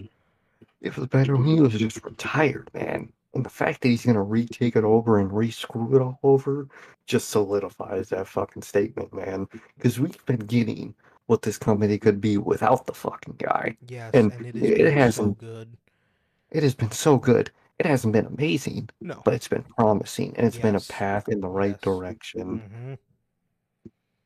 And I just don't want it all to be reversed. It's all going to be fucking thrown away. And we tried to tell motherfuckers, man. Me and you. Literally, golly. all these fucking paywalls that fucking people pay for are just saying he's just there for the sale. But no, if Vince McMahon shows up, he wants it all, and he wants it all. Shut your fucking mouth, people. Look at things for what they really are, bro. We know how this guy is. Get your head out of your ass. Literally, man.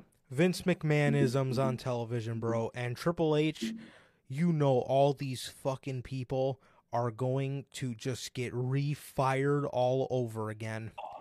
And then that sucks for Triple H because, I mean, obviously it's not his fault. And none of the guys or girls that would get fired would think it is. But in terms of you rehire these people and tell them, you're in this company for this contract, man. I'm going to treat you right, man. It's going to be a different time now. And the dude just comes back in and screws everything over. Then, you know, people won't see him. You know, Triple H is the asshole, obviously. But, you know, Triple H will feel like an asshole for doing that. And I would, too. If I were to get all these people back in, and then dude just comes back and fires them all, I'd feel like such an asshole. Obviously, you're not. But, like, it just sucks, man. It just sucks to be in that position. Imagine seeing Eric Young released from WWE and he hasn't even made his fucking return yet. Imagine seeing that, bruh. That'd be so fucked up, man. That really would be.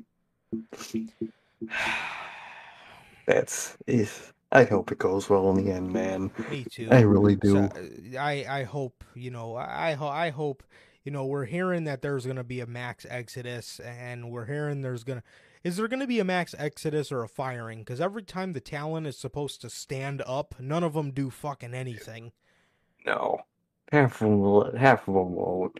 I think definitely this time there's going to be a couple of them that do just get up and leave. Not most of them, though. Most of them aren't. Yeah. You know how they are. Yeah, absolutely. Absolutely. Ridiculous, bro. Utterly ridiculous, man. So Adam Pearce tells the Usos to leave. He tells Solo Sikoa he's going to fight Dolph Ziggler later. Move on to the next segment, man. And Alexa Bliss is standing on the table and she's telling the crowd she is the new face of evil. And now she's ready to scar Bianca's face. Look, what? It was really weird and I didn't care for. I liked a lot of other elements that they did with this, man, but like when she was talking about Bianca, she was just weird. She was like, it was so what weird. Are you? What, do you have rabies? Did you fucking attack her and claw at her? You fucking, you know? Like, bro, what? And rip her face. It's like, what? Like, I'm like Leatherface. I'm like, okay. You fucking weirdo. This sounds like some shit 2018 Drew McIntyre would say. What the fuck are you talking about, bro? Brutally eradicate you and eviscerate. Who the fuck talks like that, bro? Could you imagine getting into a fight with somebody on the street and being like, oh, I'm going to fucking scratch your face? What? I'm going to run away. Like, man, I don't even want to fucking fight you no more, man. What are you talking about? Just say you're gonna beat my ass or something. Say you're gonna put me in a hospital. Now you're gonna scratch my face. This shit was weird, bro. What the fuck are you, a possum? Like, so, what? She says, Bianca doesn't have to worry about Bray Wyatt or Uncle Howdy, but she. So immediately Alexa Bliss is name dropping them. I thought it was a little crazy going full throttle into that. They really are. But she says, you know, Bianca doesn't have to worry about Uncle Howdy or Bray Wyatt, but she has to worry about me. Like, dude, she whooped your ass last week half the time. That match was so bad they were recreating Scary Movie 3. Like, bro. Oh my god, that shit was hilarious. Like, bro, can you be any less creative? Like, you were getting cooked in that ring, bro. You can't cap. You were getting your ass whooped. Don't act like you're some badass. You're not. Yeah, the whole point of the gimmick is mind games. So why are you talking like you're just like you're fucking Rocky and you're just about to go and just fucking toss some punches and knock her out? That didn't make sense, bruh. So Uncle Howdy plays on the screen, and you know, Alexa Bliss said something like, I'm in control now and it feels the best it ever has or something like that. And Uncle Howdy came and he asked her, are you in control? He comes to the stage and he greets Alexa Bliss for the first time. A lot of people hated this. This is his first time meeting Alexa Bliss. I think he's going to take it slow with Bliss, but I think we're a little further along with the story with Bray Wyatt.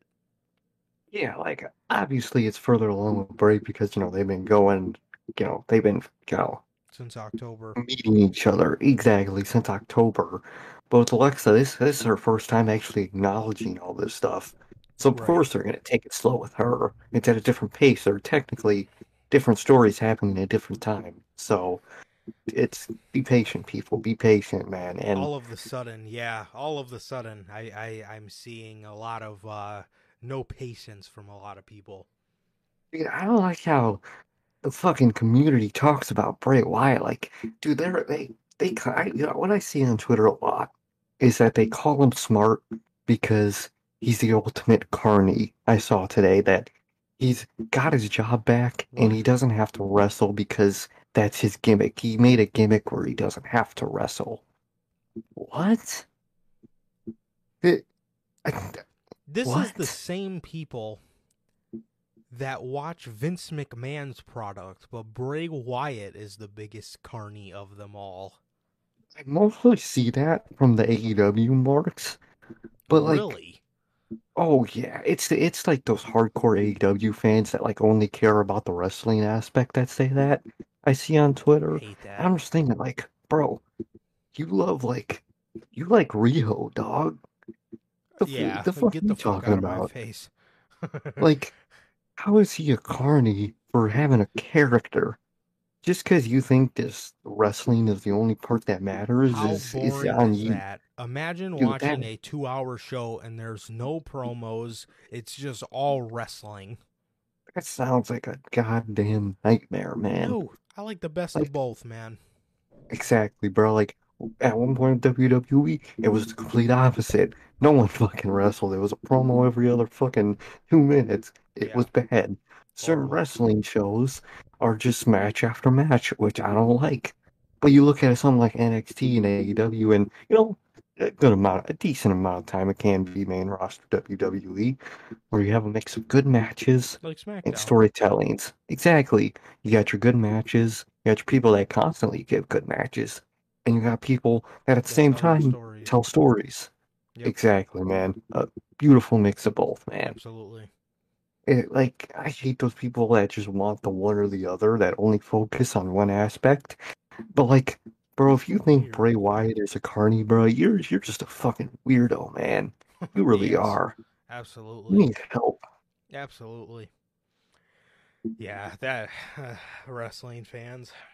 So wrestling fans for you. So that was Alexa Bliss's first meeting with Bray, Uncle Howdy, rather, and it was a little slow. I know why people are, you know, upset that they didn't get more out of it.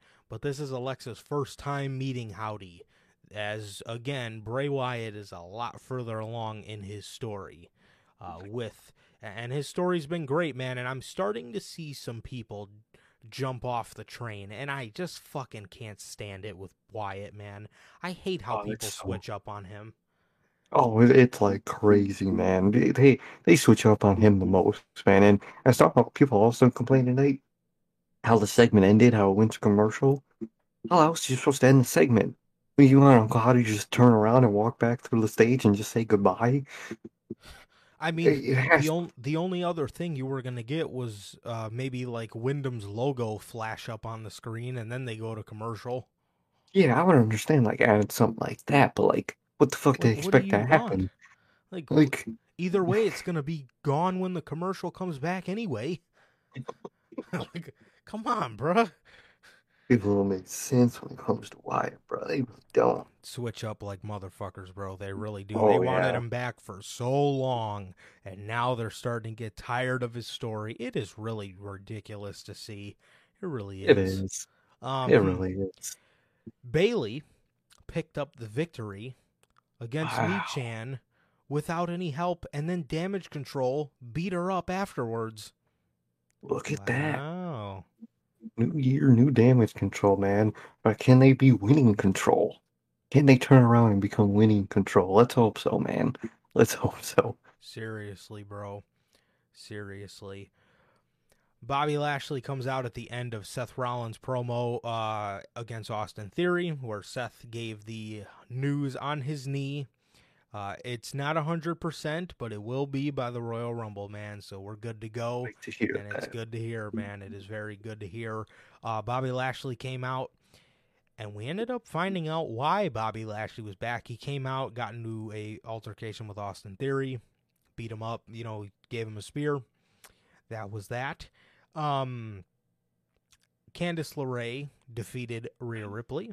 Rhea Ripley defeated Candice LeRae. Squash. That was... Dude. I didn't like that. What is up with the Garganos, bro? Johnny's injured, by the way. Johnny has a shoulder injury. Guess where? Guess at what type of event? A live event. Dude, cut fucking em. Live events, man. Cut them. You just... Oh. Johnny as well did say he's trying to make it back before the Royal Rumble. So I hope so, man. Let's hope so. Cut the fucking live events, bro. Cut them. I'm sick of them. Dude, it's literally all the time you hear so-and-so is injured at a live event. Why, bro? Why are they wrestling? You're supposed to put the people on live events that you don't want to utilize on television to give them something to do so they can make money. Point. Like, literally, that's why fucking Dark exists. Yep. That's literally why they made it. Mainly during the pandemic, so, like, you know, just random indie guys can get some money. Mm-hmm. But, like, then they kind of just evolved it into something for the talent specifically. But, like, that's the whole reason why those things exist. To get those lower-end guys shit to do. Not your top fucking guys. Mm-hmm. I hate it. That shit's pissing me off. Bobby Lashley's in the back, and Byron Saxton wants to get a word with him, so he goes sprinting in his locker room like an idiot, and he says, Bobby Lashley, can I please get a word with you on your reinstatement of Monday Night Raw? Lashley stands up, and we just hear, Saxton, can you give me and Bobby Lashley a minute to handle our business? And it is none other than MVP. Bobby stands up, and MVP says, you know, I've had a lot of time to think about the mistakes that were made, and there were a lot of them, bro. You fucking know what that means, dude. That is, and Vince is gonna fucking come back and break him up right all over again, bro. Oh, this is gonna be, well, another spot on worst booking decision of the year. Yeah, man, dude, that was awesome though. Seeing them together, man, making those teases, bro. I loved it. So he said, so he said, you know, a lot of mistakes were made, and I'm willing to live up to that. He says, hell, I even got Cedric and Shelton to realize where they went wrong. I just need you to own your part. So Bobby Lashley said, he said, P, we're cool, but I can't forget just like that what you did to me. I love that they did that. That is what we are going to call a Triple H-ism. Bobby Lashley not just forgetting about everything that happened. We're going to tell a story here. We're not just going to say, you know what, MVP, we're just going to be friends again. No, yeah. we're going to tell ourselves a little bit of a story here. So MVP says, you know, after all, I did get you reinstated to Monday Night Raw. So we have a storyline with Bobby Lashley getting fired or suspended. We have a storyline going with who got him his job back. Wow. His old friend, MVP, got him the job back. Amazing. Look at that. Amazing. That's storytelling right there. I like that a lot, man. I like the way they're doing it, man. Absolutely. So dude, you know, they're telling a great story. They're telling a great story so far, man. I've really thoroughly been enjoying it, and this was the biggest tease of them all. And at the end, he said, P, we're cool, but I can't just forget about it like that, man.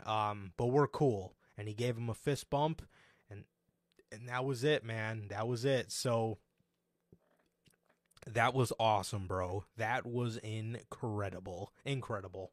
I really like that, man. I like the direction it's going, man. And I like how it's not just instant, but it'll be something that's earned, man. Yes. I can't wait to see it. I really can't. And at the end, I forgot to mention, he also said to Lashley, he said, you know, I completely understand, but if you ever come around and you want to get back into business, I still got the same number. So, ooh. Mm-hmm. Oh, Vince, I swear to God, Vince, oh, God, oh, he's gonna kill me this year, bro. You know what Vince is gonna do if he takes his bitch over again? I know exactly what he's gonna do with this storyline. Bobby Lashley is gonna come close to rejoining, but it was a trick from MVP the whole time, and it's the New Hurt Business with Omos as the leader, and they beat him up. No. Dude, that's it.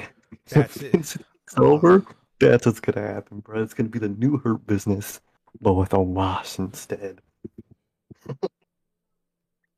And the age in Hurt Business is going to be like super tall. It's going to be old Mo.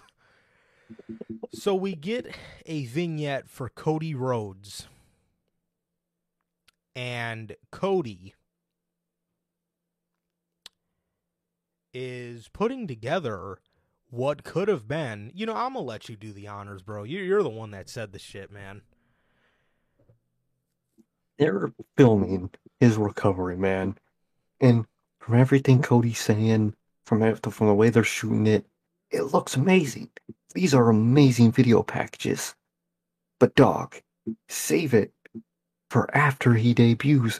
And you want to know why you save it for after their debut? Because it could be an amazing documentary, bro. When was the last time we had an amazing after pay-per-view WWE documentary? I couldn't tell you, bro. I couldn't tell you. Since like 2020.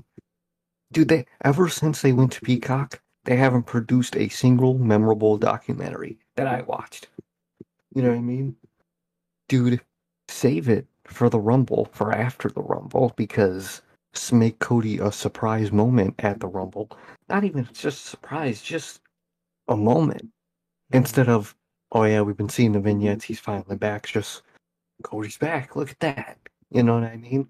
And you can save all the shit you're filming for a recovery documentary about Cody Rhodes after, it might not be after the Rumble, because that's a little, you know, too soon to finish the documentary. Mm-hmm. But, because probably the last, you know, 10 minutes of the documentary would be the Royal Rumble. So you could do it after, like, you could release it after, like, Chamber or something. But, like, Peacock didn't want the docs, bro. Those are the best parts about the network. Those were literally, like, the other good... It was pay-per-views and the documentaries, which were the two great parts about that fucking network, man. What? What a bunch of idiots. What a bunch of idiots. Why'd they go to Peacock, man? But, bro, you could have saved it for an amazing documentary, bro. Golly. And because it's been so good. But the thing is, why are we... Well, I don't even know if it's worth getting mad about anymore, dude, because we all know why. It's probably going to be The Rock. I mean, look at the Royal Rumble little backdrops. It's all electric. Yeah, it's all the lightning, and then the way Seth and Theory talked about the Rumble. Dude, it's going to be the fucking Rock. What did you catch? You know how they were talking about the Rumble, how they're both going to win it. You know, how they're both going to go to fit. And another thing I caught about this show, so are they going to unify the titles? Because the way everybody talked about winning the title, the world title from Roman, is that it's going to be the universal title, the universal, undisputed, whatever fucking title. They combined it when Theory talked about winning, you know, beating Roman Reigns, possibly at Mania. He talked about being the one, you know, whatever the fuck he said. He was like, undisputed WWE champion, and then Seth said the same type of thing, and somebody else said it tonight. What the fuck are they doing with those titles? Are they combining them? Are they just renaming one of, like, the fuck's going on with them? Because those, no matter what you say about the tag or the women's, the men's world title is like the most logical title to have two of because of your roster. You know what I mean? Why out of all titles you combine that one? I don't get that in itself. But where are you going with it? Are you gonna tell us? Is Roman Reigns gonna have to defend them both separately? Together? Are they going to combine them at Mania? They have to tell us these things. Yeah. Honestly, though, if it's going to be the unified championships, it needs to be Cody, and we just have one world title match. Cody goes in, takes both, because if it's The Rock, and he's going for the if he's going for unified, Roman's holding those belts past Mania, and nobody wants to see that. No, bro, that's gonna be even worse, bro. Not a fucking soul, bro. Because then we have to wait till at least SummerSlam. At least SummerSlam. God. I mean, maybe you could get away with London Money in the Bank, but you know how WWE is. They're gonna want to end Roman's reign at a SummerSlam or a Mania, and I don't want to wait till WrestleMania 40. Especially if Vince is in charge. It ain't ending until Mania 40, bro. Dude. I don't like this direction. Whether it's Triple H or Vince McMahon, I guess they both don't know what the fuck to do with the world titles.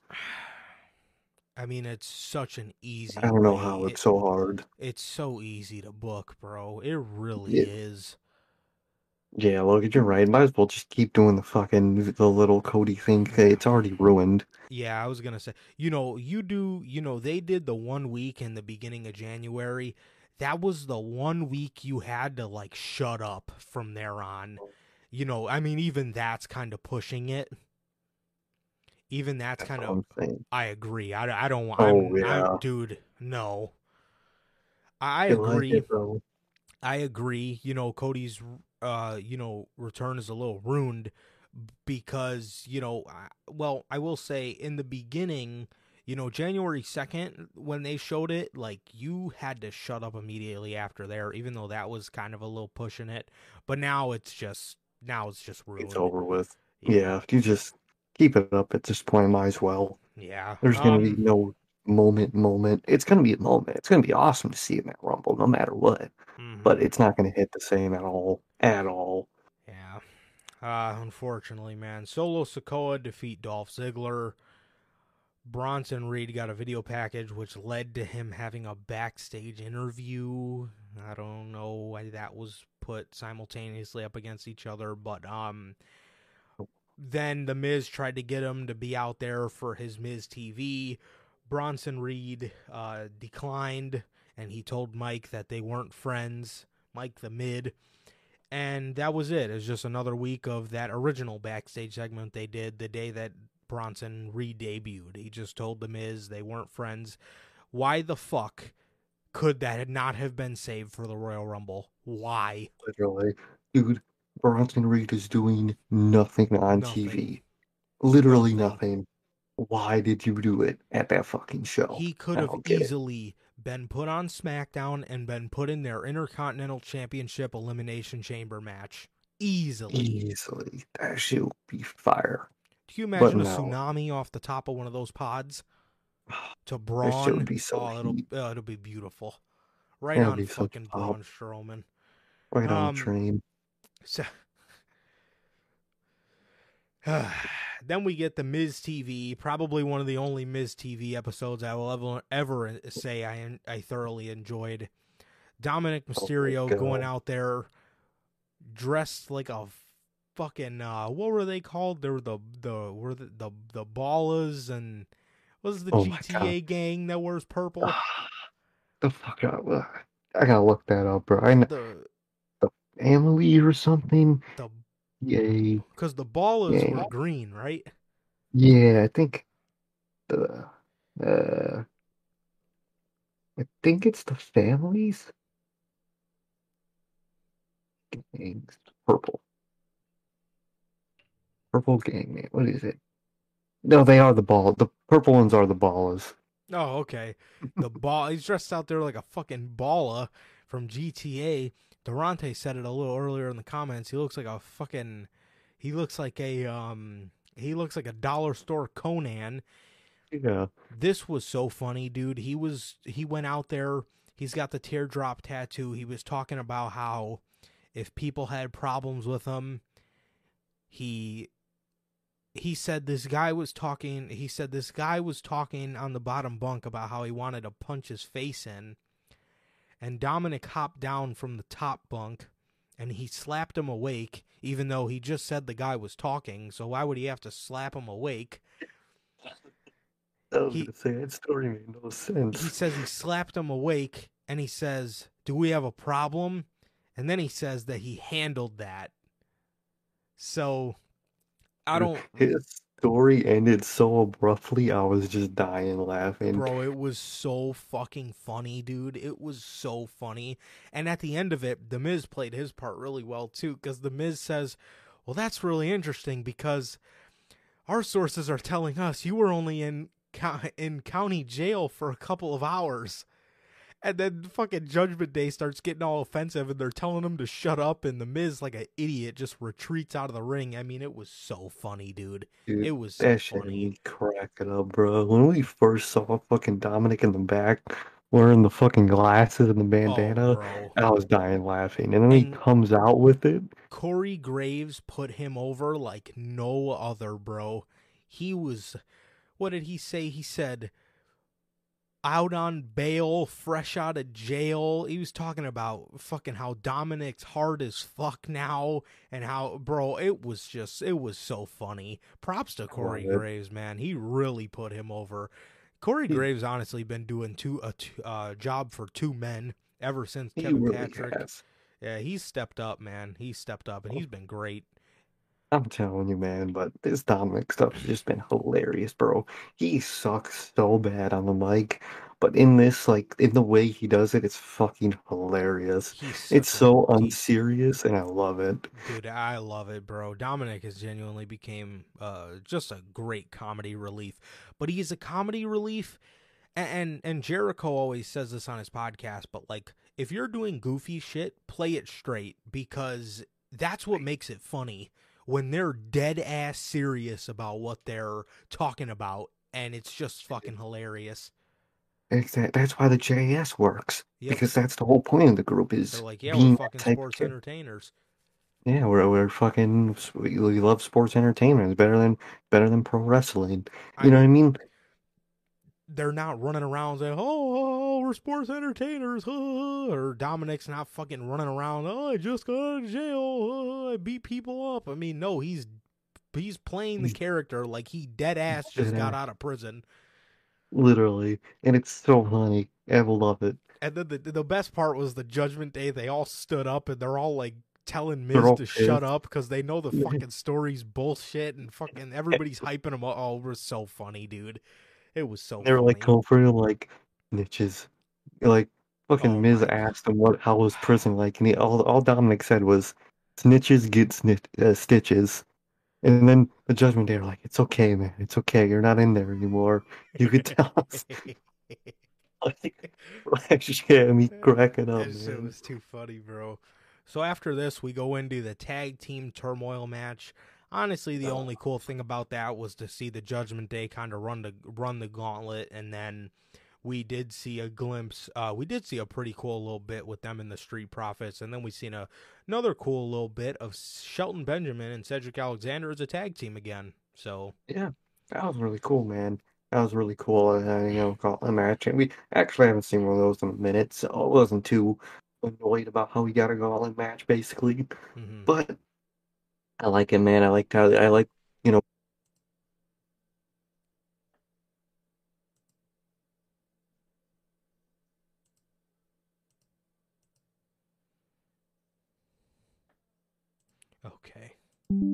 Yeah, okay. I can hear you.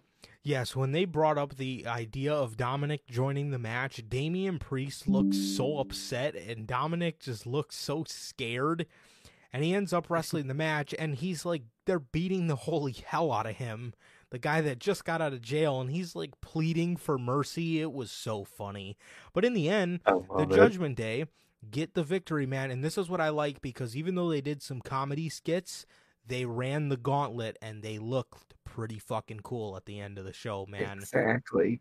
You know, so I will say that. And at the end of the day, or at the end of the show, the Usos come out again, and they hold their belts up to the Judgment Day, and I'm going to really enjoy seeing faction on faction, seeing the Judgment Day awesome. Against another group, a real group. Well, I mean, they were facing the OC, but a different group. Exactly, man, exactly. And I would love to see Dominic interact with the Bloodline. That'll just be hilarious in itself. Dominic and Sami Zayn. Not to mention the other. God, that just the two fucking dorks. That's just about and then just funny. And Judgment Day, which is how fucking weird they are, just fucking Bloodline having to deal with that. I'm actually really liking that matchup of factions. I really am. Yeah, me too, bro. So yeah, that was pretty much everything, man. That was pretty much everything for the week of wrestling. That was Monday Night Raw. Nothing really happened on SmackDown, man, other than Bray Wyatt and LA Knight got confirmed for their Pitch Black match, so that was pretty much it.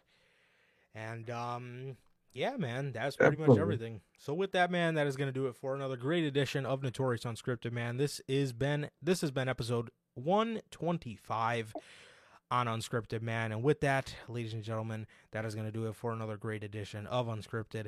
Apologize for keeping you guys late. Thank you guys for sticking with us through all the problems, man. And it has been always, always, always a pleasure for my Johnny Mayhem. Sir K. And that is going to do it for this edition of the Notorious Heels Podcast. Another great edition of Notorious Unscripted. This has been episode 125. Thank you guys. We love you guys. Please like, comment, and subscribe. And we will see you guys on Friday with the news. Peace.